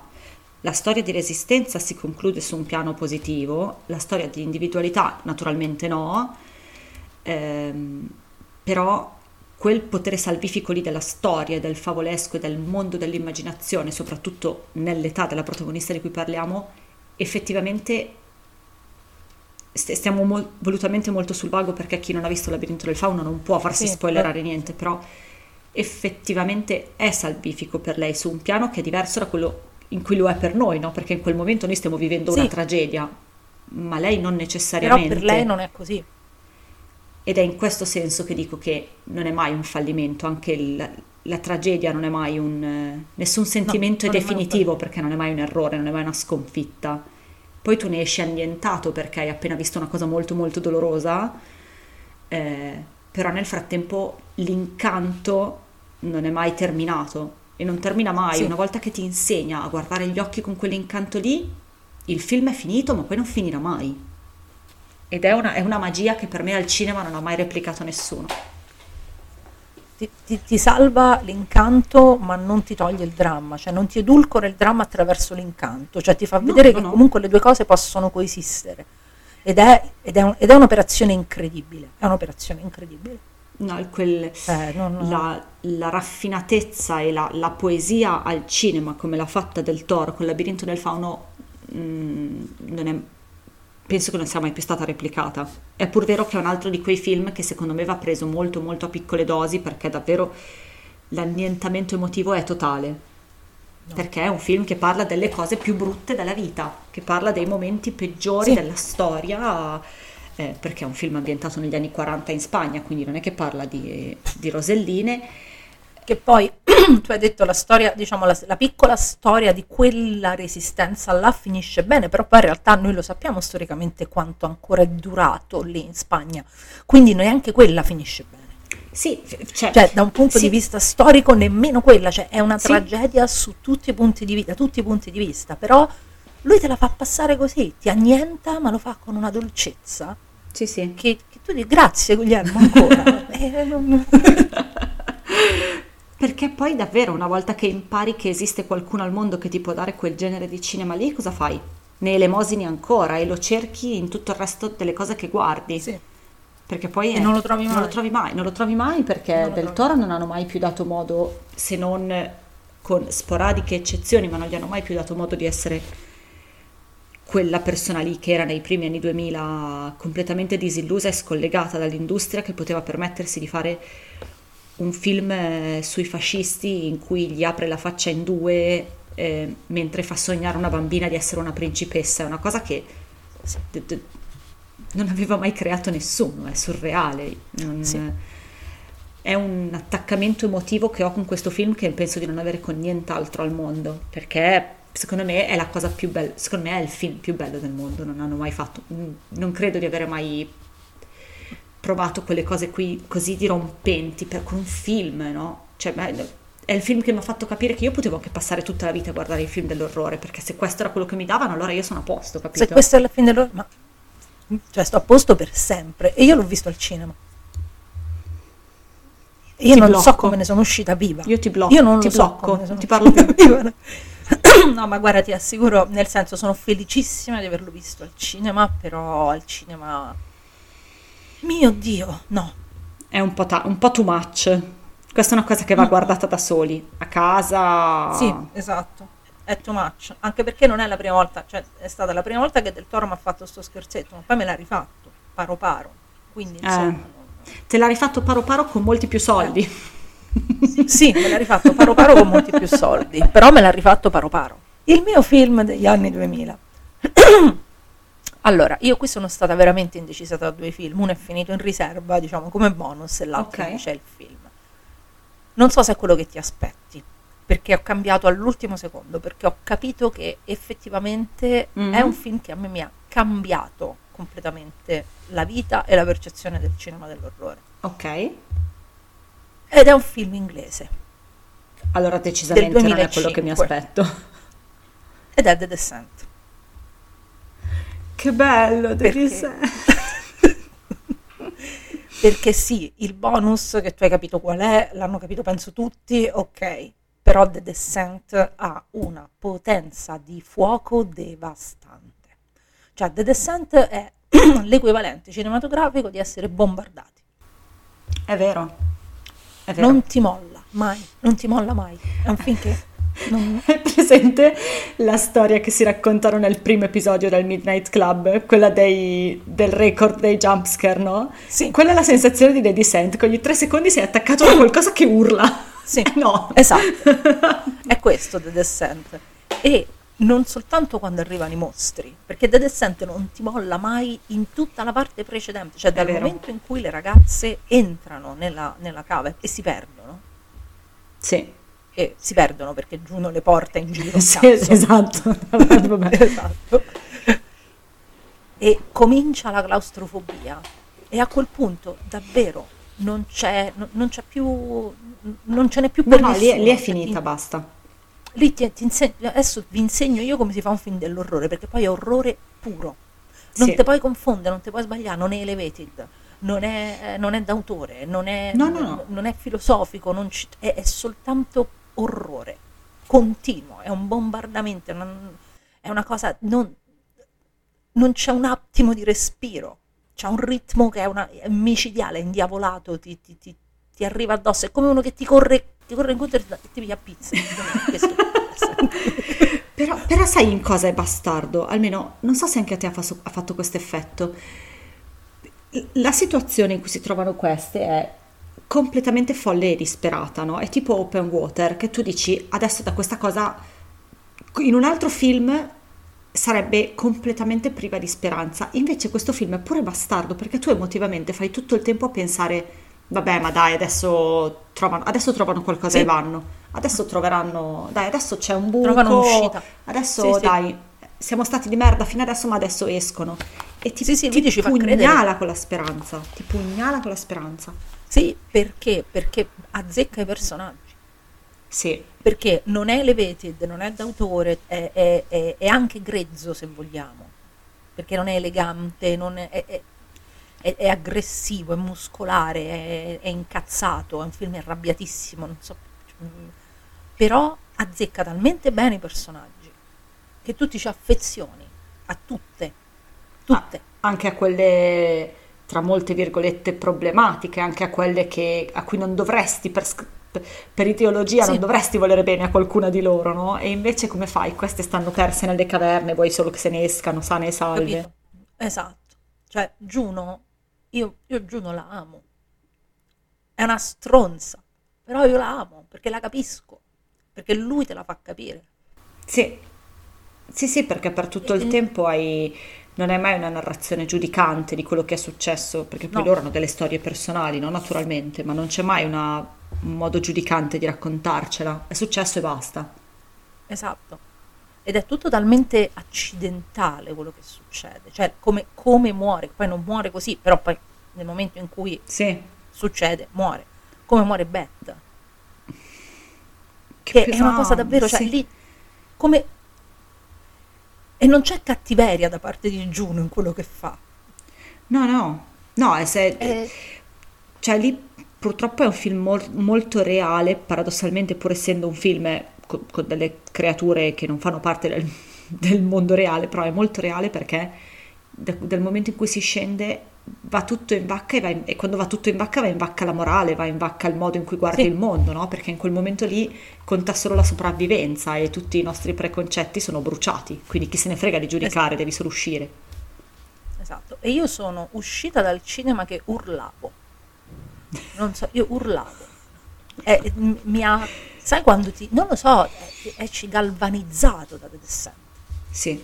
Sei, se- sei fulminato. Io Cioè, c'hai i cap- quei capelli dritti. The Descent è uno dei film che io ci provo sempre a fare vedere alle persone. Cioè, sai quando ti dicono che scegli tu il film da guardare? Io ci provo con The Descent. Mi va sempre male perché purtroppo ho fatto l'errore di dire che fa paura. Che è vero, Sì. fa tanta paura, è vero.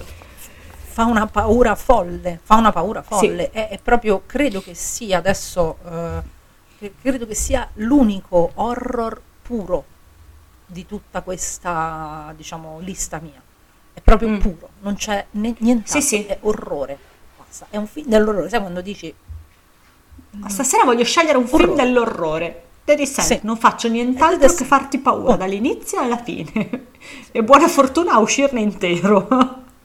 Sì, sì, sì, e poi c'è anche lì quel finale che gli americani non hanno visto, che è... Gli americani devono smettere di mettersi il pannolone. È ora di spannolinarsi, Sì. ragazzi. Dovete guardare Sì, i finali europei crescere. come li facciamo noi, per piacere. Perché non è che se noi dobbiamo sopportare sta mazzata sui denti che ci ha ammazzato, poi no. Scusa, eh. eh. No. E lì pure ti, ti- ti- ti fotte con la speranza, no? Lì fa esattamente quella cosa che hai detto tu. Cioè, ti fotte completamente con la speranza, tu lei la vedi uscire, tu ci credi. Guarda che questa è una cosa, cioè quel finale lì è proprio giocare con chi ti sta guardando. Perché fino a quel Sì, momento sì. speri perché sei umano e speri che queste escano. Ma in quel momento lui la tira fuori, lei, cazzo, la tira proprio fuori. E poi la ricaccia dentro. Con- cioè la ricaccia dentro nel senso, rito- e tu spettatore ritorni dentro come... No, emotivamente è... E, e ritorni là sotto, in quel buio, da sola. Sì, ed è, ed è la- e quella è proprio la fine dell'universo intero. La fine di lei è la fine dell'universo intero. Ok, va bene. Sì, sì, la, la pietra tombale sulla vita. Ah, abbiamo Cioè, fatto così. Ok, grazie. Ah, questo era quello che volevi fare. Ah, va bene. Ho appena perso due ore della mia vita a sperare che questa povera Sì. stronza, che ha già subito le pene dell'inferno, almeno vedesse la luce. Che vabbè, E invece no, è là sotto al buio da sola. forse uno dei monster movie più efficaci di sempre. Forse il più. Di sicuro quello che fa più paura.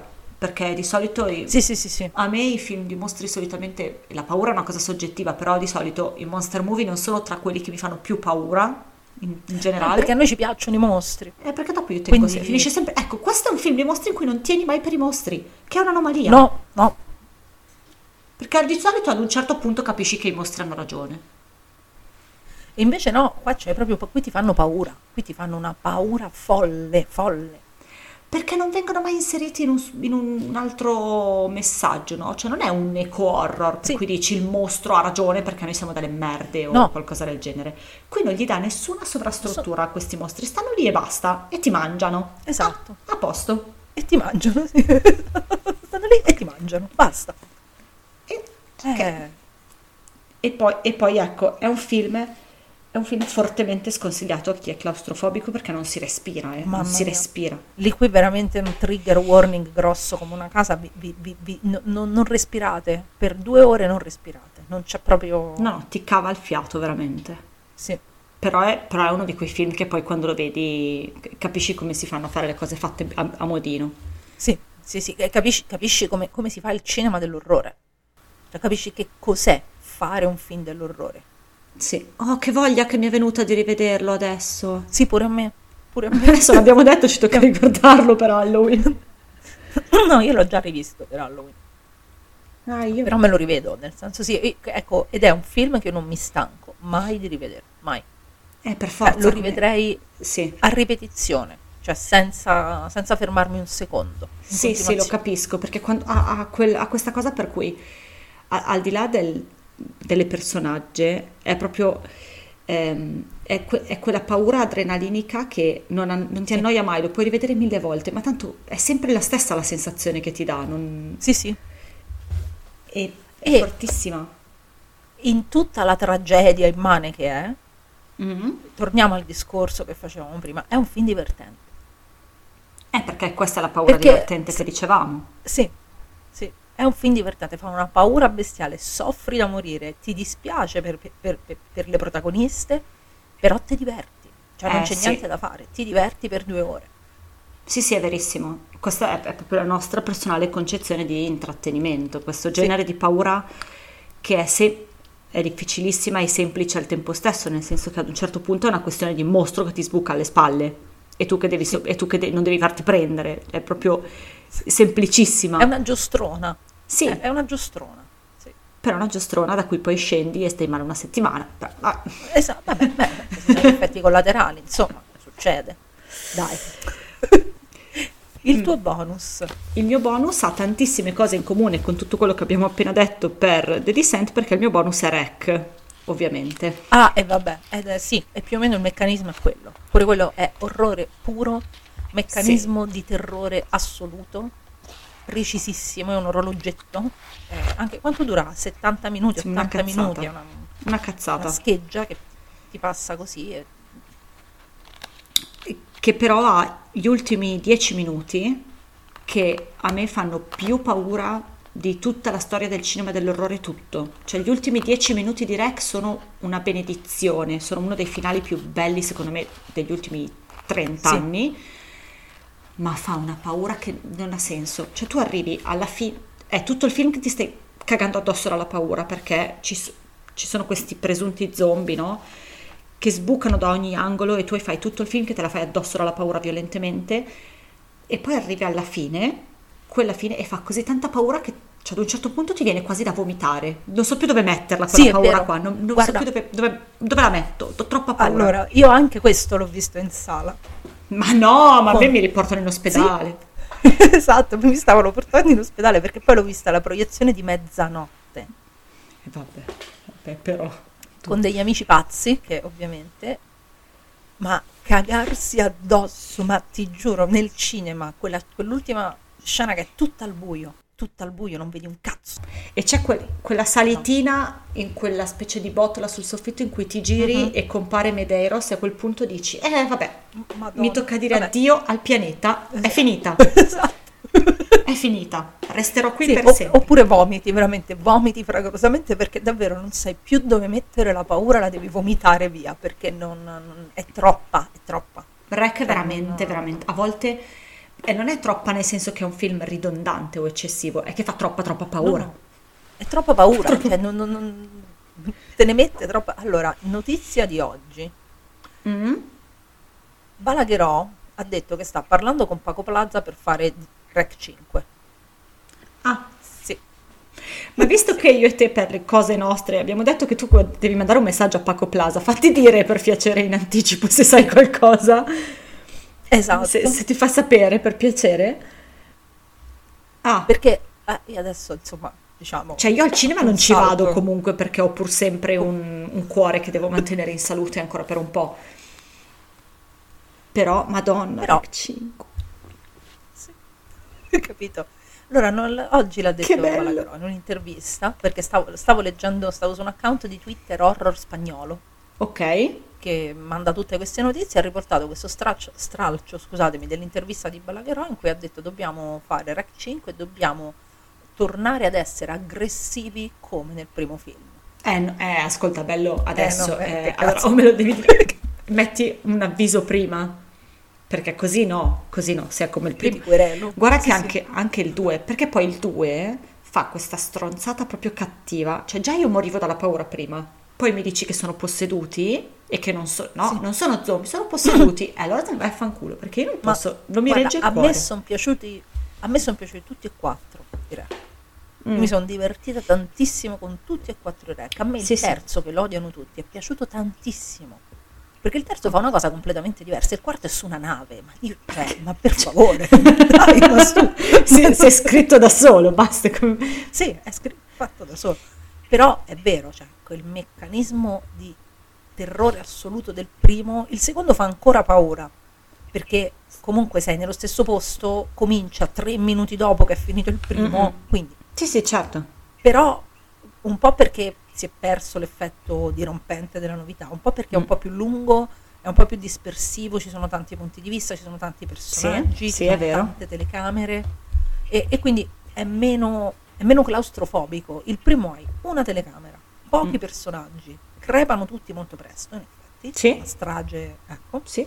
e poi c'ha delle idee pazzesche, tipo il, il pompiere che casca Dalla tromba delle scale. dalla tromba delle scale. Madonna, guarda che quella roba lì quando la vedi la prima volta, cioè a volte la mandi che indietro cosa? perché ma davvero? Davvero me l'hai buttato giù dalle scale? Quando la vedi la prima volta, se non muori di infarto, sei ecco. diciamo. Giuro, è- è- questa cosa ci diverte davvero, eh, non è che ci vogliamo male, ci diverte davvero. Sì, sì. Noi ci Però- divertiamo le pazze. Però è impegnativo, Rec, Rec The Descent a livello proprio di fattore paura sono davvero davvero Sì, impegnativi. sono due film molto impegnativi, molto impegnativi. E vabbè, il mio bonus è Martyrs ed è inutile, vabbè. cioè ci abbiamo lì parlato quattro ore con Silvia, quindi insomma, non... che dobbiamo fare? Sì, per alternare, perché è sempre giusto alternare il divertimento cacciarone a che comunque sempre la voglia di morire, ecco. Esatto, esatto. È interessante perché abbiamo scelto, sono quattro film europei sostanzialmente. Eh, perché i primi anni Per 2000 i finalmente 2000. ci siamo riprese comunque i nostri... Cioè l'Europa si è ripresa quegli spazi che Eh, erano sì. stati un pochino soppiantati dagli Stati Uniti per Sì. tutti i decenni precedenti. Eh sì, ma per forza andavamo in Europa, per forza nei 2000, non- Eh, ma dove abbiamo Stavamo- fatto delle belle robe, belle... Francia, Spagna e, Mm. e Inghilterra proprio, boom, non, non Sì. non ce n'era per nessuno. Sì, tutto quello che non hanno potuto fare nei decenni precedenti sono sfogate in un Sì. decennio soltanto, perché poi adesso li stiamo riperdendo di nuovo, tranne la Spagna che ogni tanto, però le altre due le stiamo riperdendo, le abbiamo riperse Sì, un sì. E invece nei primi anni 2000 è stato bello divertente, un, un bel mix. Sì, sì, ci siamo divertiti un sacco qui in Europa, sì. sì. Oddio, sei pronta per l'ultimo? Io no, Sì, io ci sto ancora Dai. pensando. siamo- no, io anche qui l'ultimo, questo è un altro che lo sapevo, cioè che non, Mm. eh, non avevo du- un dubbio che era uno su questo. Ok, allora, io ne avrei mille perché alla Eh, faccia, vabbè, alla sì. faccia di chi dice che il cinema dell'orrore morto, gli ultimi dieci anni l'abbiamo visto, sono un risorgimento straordinario, parliamo di quello, quindi ok. Però io ho scelto eh, A Quiet Place Ah, Mm, perché ho la sensazione che in futuro, quando ripenserò alla me da giovane che andava al cinema a guardare i film dell'orrore, l'unica esperienza a cui ripenserò con stupore e meraviglia è la prima volta che ho visto in sala Quiet Place, perché è stata un'esperienza irripetibile. Irripe- Ormai si sono giocati questa carta, non funzionerà mai più come ha funzionato con l'effetto sorpresa di A Quiet Place, perché in tanti anni che in una, che frequento le sale, non ho mai assistito a un film in cui nessuno per tutto il film è stato in grado di respirare. Non si- non- la gente nemmeno mangiava, nemmeno beveva. sì, sì, sì, stava lì in silenzio perché non devi far rumore, È stata- paura. Sì, sì, sì. È stata un'esperienza veramente totalizzante vedere a Quiet Place Sì, in sì, sala ed è, nonostante ci siano tantissimi film che gli sono anche superiori, eh, è, un- è un'esperienza che sono così felice di aver fatto per poter dire io l'ho visto in sala e la gente aveva paura di bere dai bicchieri per non, per non fare rumore. sì. E poi Sì, sì, soprattutto- è quello. Par- è un film che non perde di impatto, secondo me, è, molto- è un film che a me piace moltissimo e che trovo molto bello anche visto a casa, eh, ma soprattutto io lo Mhm. amo per il modo, io amo il modo in cui c'è la disabilità in un modo così coeso e naturale, eh, È un film che parla Sì, di qualcosa sì, sì, di nuovo, di fresco, in un modo che ha sorpreso tutti e nessuno si aspettava una roba del genere. È stata una cosa Ma guarda- di cui si è parlato troppo poco. Sì, io quando ho visto eh, A Quiet Place, il pensiero che ho fatto, questo è il The Descent degli anni 10, Mm, ok. perché l'impatto Mm-mm. è quello. È diverso perché è anni 10, non è anni 0. Certo. Quindi passi attraverso l'horror d'autore, quindi c'è il trattamento della disabilità, quindi ci sono tanti temi che Sì, assolutamente. Ce li ha ma sono istintivi, non sono ragionati. Mm-mm. Quindi è all'impatto emotivo di paura folle, perché fa una paura folle, Eh è sì. un monster movie, perché è un monster movie, non c'è... Sì, certo. E in più c'ha questa cosa tipicamente degli ultimi, diciamo, 10-12 anni, che riesce a metterci dentro tutta una serie di concetti interessantissimi che fanno proprio parte di quello che è l'elevated horror, però A Quiet Place è un horror commerciale. Sì, Cioè, è un horror fatto per incassare, lo produce la Platinum Dunes. La Platinum sì. Dunes è quella che ha fatto tutti i remake degli anni zero. Quindi, insomma, è, Sì, è la perfetta e- e sintesi. secondo me, sì, e secondo me è il corrispettivo perfetto di- allo- all'impatto di Des- che ebbe The Descent eh, nel 2005. Poi io sono convinta di questa cosa. Sì. Mm, ho la sensazione che sia stato un pochino ehm, coperto da tutti i nomi giganteschi da cui è circondato, perché ce lo siamo detti, è un'epoca gloriosa, siamo circondati da nomi e da, e da film straordinari, quindi temo che il poverino sia stato penalizzato da questa cosa qua. Ma secondo me, oltre ad essere un film eccellente, è davvero una cosa che nessuno si aspettava così potente, che è stato un effetto sorpresa assolutamente mm, irripetibile, Ir- un'esperienza irripetibile. Quindi per me quello lì è il film degli anni 10, perché tu- tutto il resto non ha avuto la stessa portata per me. No, no, io sono, sono assolutamente, un film che adoro, io sono assolutamente d'accordo. E poi c'entra che John Krasinski è così bello che mi viene da Che, piangere. che Però ti viene da piangere? E va bene. È una, una cosa parziale, però. Vabbè, ehm, io, cioè, io penso che Emily Blunt sia così bella che ti viene da piangere. Ma ti viene da Ma piangere. poi insieme, capito? Ma questo è Insieme, materiale genetico, capisci? cioè, capito?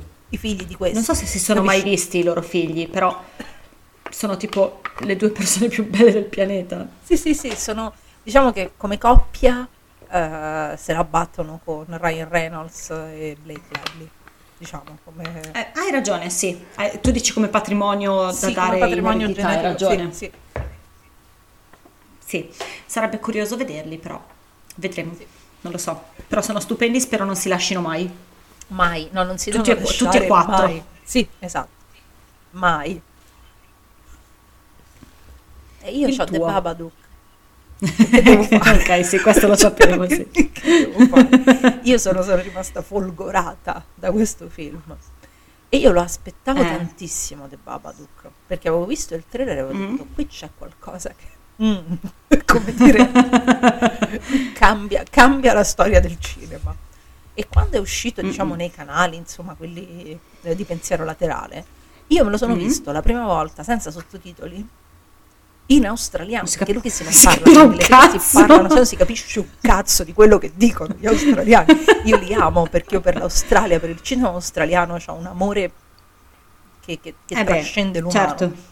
Però non si capisce un cazzo, quindi me lo sono visto e mi È vero. sono cagata talmente sotto perché poi è estremamente un elevated horror.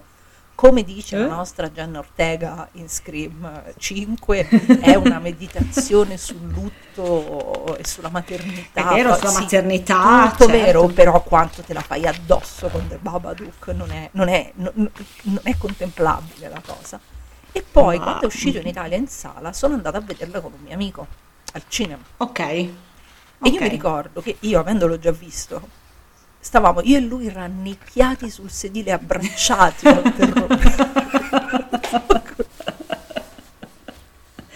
Lui, lui ti avrà voluto molto bene quella sera che l'hai Sì. portato a vedere The No, Babadook. ma lui, lui è un appassionato di horror, anzi lo saluto, ciao Matteo, è un appassionato di horror allucinante, ma proprio Ok, cioè, allora a posto. fa gara con me e quindi poi siamo usciti, è, una, è stata una delle conversazioni cinematografiche più belle della mia vita perché non sapevamo più che cosa dire di questo film, di quanto era bello, di, di quanto...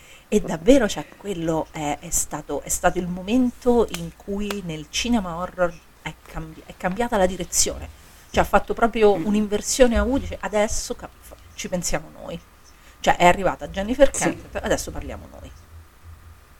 Sì, Arrivano vero. dei ragazzi. E ci, ria- Eh. ci riappropriamo del dialogo che è nostro, Sì, che parla di cose nostre e lo facciamo a modo nostro. sì, esatto. E questo per me è, stata una, è una rivoluzione del Babadook. I still prefer the Babadook. Sempre, sempre.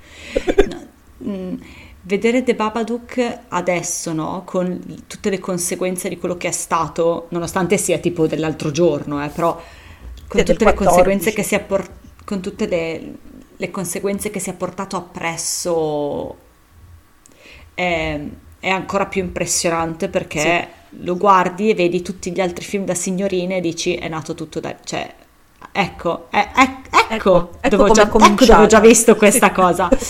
Ecco, allora è stata lei, maledetta. Se posso, tra l'altro, ha uno dei momenti di comic relief più proprio che devi mettere in pausa per ridere, The Babadook, che è talmente teso tutto quanto, no? Perché è tutto così, è tutto terribile, e cupo e angosciante. Questa donna non ce la fa più, è esausta della vita, sta scappando dal Babadook, corre giù per le scale, prende una legnata in faccia. sì, è vero, ma, ma forte.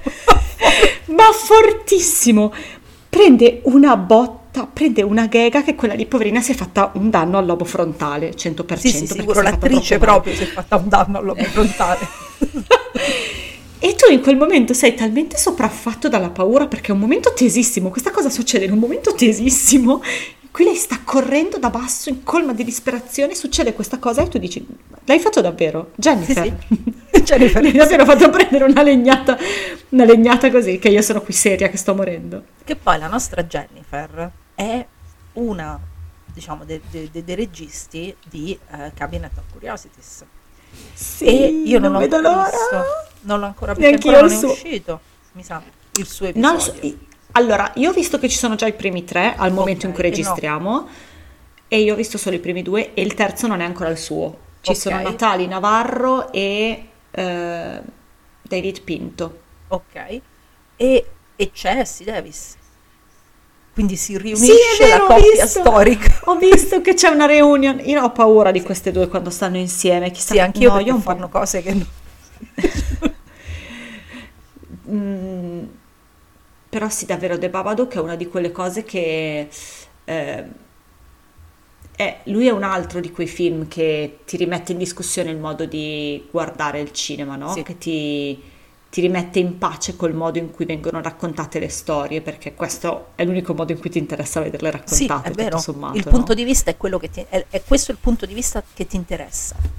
Non... eh, Sì. Adesso sì. Gli altri sì, va bene, bravi, però poi arriva chi, chi- chi- chi lo possiede questo punto di vista chi è- chi- e quindi dice adesso vi faccio vedere io come si raccontano queste storie. E poi è secondo me un film che si può far vedere tranquillamente a chi non è appassionato di horror, perché si fa tanta paura, però non è mai violento. Sì. in realtà.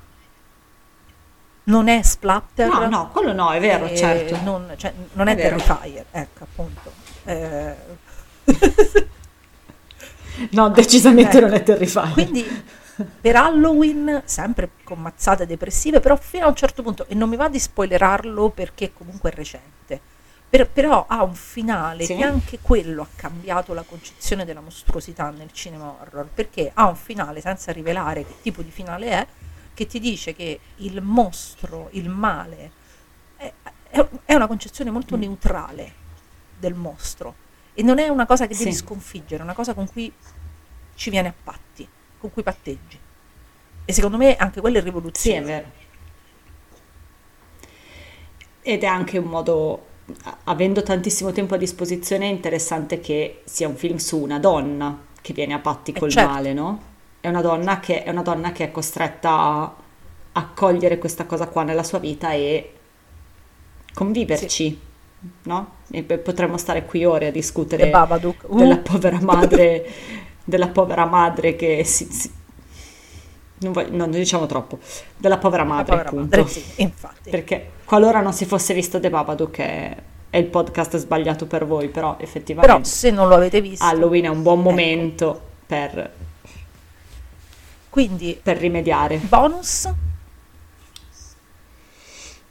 Faccio troppa fatica ad averne solo uno. Allora, l'altra possibilità che mi ero data è stato Suspiria, il Suspiria di Uh. Guadagnino, eh, che non ho mai fatto segreto, mi piace pure più del Suspiria Sì, originale. anche a me, anche a me.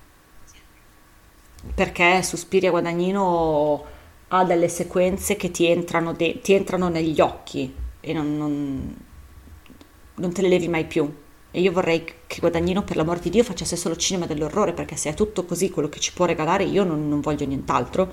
È, è troppo, è troppo imponente. E se la tira un cifrone, ma chi se Ma ne va frega? benissimo, Vabbè, lo accetto. lo può fare. In queste circostanze lo accetto.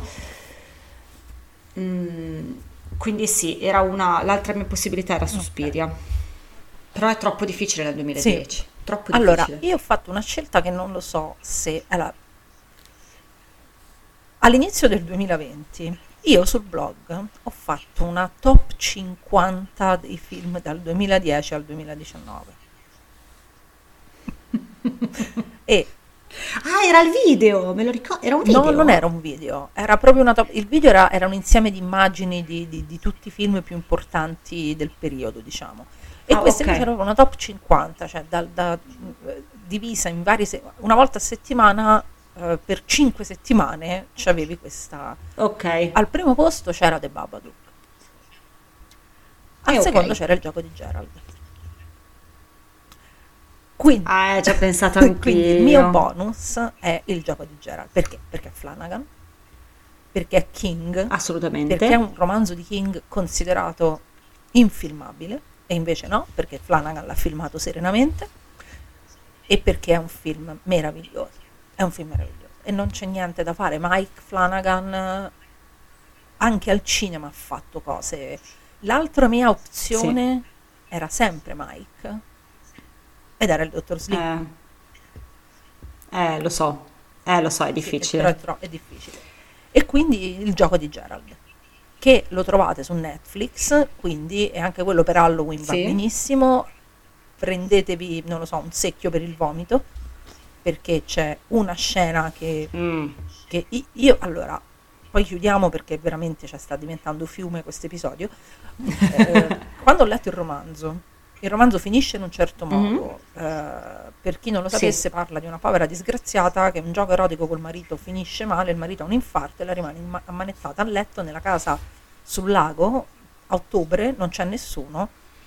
E poi a un certo punto si libera, perché se no non finisce il romanzo, nel senso non sappiamo che un modo- Se no- se no Esatto, muore di fame. esatto. E si libera in un modo estremamente violento. È difficile proprio da vedere.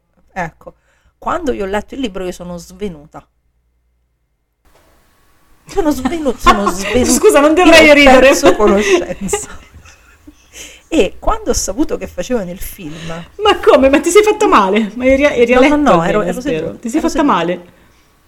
Ti Sì, soccorso sì, su no, qualcuno? perché ero da sola, Sì. quindi. Sì. Uh, ah, pure, pure te come Esatto. lei. Bene. E quando ho saputo che Flanagan aveva fatto il film, ho detto vabbè, non potrà mai fare questa scena uguale a come l'ha fatta King, non la può fare, non la- invece l'ha fatta. Il pazzo Porca furioso miseria, l'ha fatta, fatta. identica, in tutti i dettagli. E io mi stavo sentendo male perché ti Sì, senti sì, male. cioè. e, te, e te- e- e te la fa proprio Sì, vedere perché non sia mai che ti distrai un No, attimo, no? figurati. Perché non vorrei che ti perdessi questa cosa, è Esatto. fondamentale. eh. Non sia mai che te la importante. mette fuori campo Guarda lo tutto. stronzo, capito? Quando prima dicevo che il dettaglio di Bava forse a volte solo Flanagan lo Ecco. fa, intendevo esattamente quello che fa in quella scena e in quello che ha fatto in Oculus con la lampadina. Madonna mia, madonna mia. È bastardo, infame, eh. è veramente Cioè, o, ti distrugge, o ti distrugge il cuore o ti fa Sì, svenire. esatto. Non c'è. E il gioco di Gerald fa entrambe le cose, perché a me quando, quando Eh, sì. lei incontra il tizio che, che la perseguita durante la notte e gli Mm-mm. dice sempre più, sei molto più piccolo. Io lì mi, mi, mi, mi sale un'emozione violentissima. eh, non- Eh sì. Eh sì, perché vabbè, eh, il gioco, per riuscire ad, adat- ad adattare il gioco di Gerald era necessario mettere il focus su alcune cose che probabilmente Flanagan era l'unica persona giusta per Sì, fare, sì, sì. perché ovviamente non parla solo di una donna incatenata a un letto che si deve liberare, parla di tantissime altre cose e forse il suo modo di raccontare tutte queste altre cose di cui parla forse era l'unico possibile, Sì, forse era l'un- davvero l'unico e possibile. non diciamo nient'altro perché è un film recente, sta su Netflix e se Sì. non l'avete visto per Halloween fatevi un grandissimo favore e vedetelo. Ecco. Vedeteli tutti questi film, Sì, cioè, peraltro c'è- ovviamente non ce la farete mai a vederli tutti in una sera sola, però veramente sono... Non è il meglio di, di ogni decennio, però sono tutti film importanti, belli, belli, ta- tanto belli.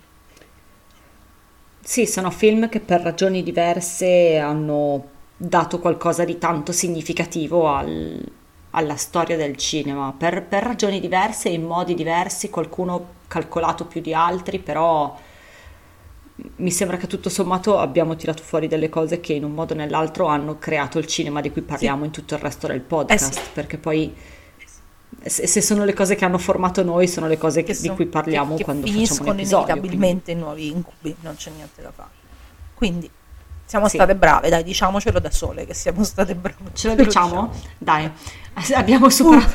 che sollievo, madonna. È stato difficile. Scusa Spielberg, scusa Wes, scusa George. veramente, però è andata così. L'anno prossimo, raga, speciale di Halloween, Halloween dell'anno dell'anno prossimo, dai. Sono già preoccupata. Adesso il prossimo step è la top di fine Sì, anno. mamma mia. Passata quella abbiamo Sì. qualche mese di sollievo. La top di fine anno quest'anno sarà una cosa difficilissima perché quest'anno è stato un anno folle, folle proprio, cioè che non... Quest'anno è Sì. bellissimo. Ogni anno lo diciamo tipo più del precedente. Che bella annata che è stata Eh, questa. È dal 2018 che ogni anno diciamo bello bella questa- quest'annata. e l'anno dopo. Evviva, che, che- che gioia. Sì, Quindi i suggerimenti per Halloween mi sembra che ne abbiamo dati. Eh, cose da vedere ce ne sono. Abbiamo dato anche qualche suggerimento di lettura, perché no? Quindi secondo noi la nostra È missione, il nostro compito per stasera l'abbiamo fatto. Brave, brave, Bra- brave. Brave. La prossima volta io non, non lo so cosa facciamo, te lo dico, non me lo ricordo. eh, non- Eh, me lo ricordo io, te lo, te lo Ok, dico dopo sì, in sì, sì. privato? Ok, io me lo ricordo perché l'ho Perfetto. guardato oggi. E quindi vi salutiamo, buon Halloween a questo punto. Buon Halloween. Buon Halloween! e, buone- e- e- vedete tanti film dell'orrore che fa bene all'anima. Esatto, come abbiamo detto stasera, soprattutto fa bene all'anima. Bene, grazie, a Grazie. tutti. Ciao! Ciao!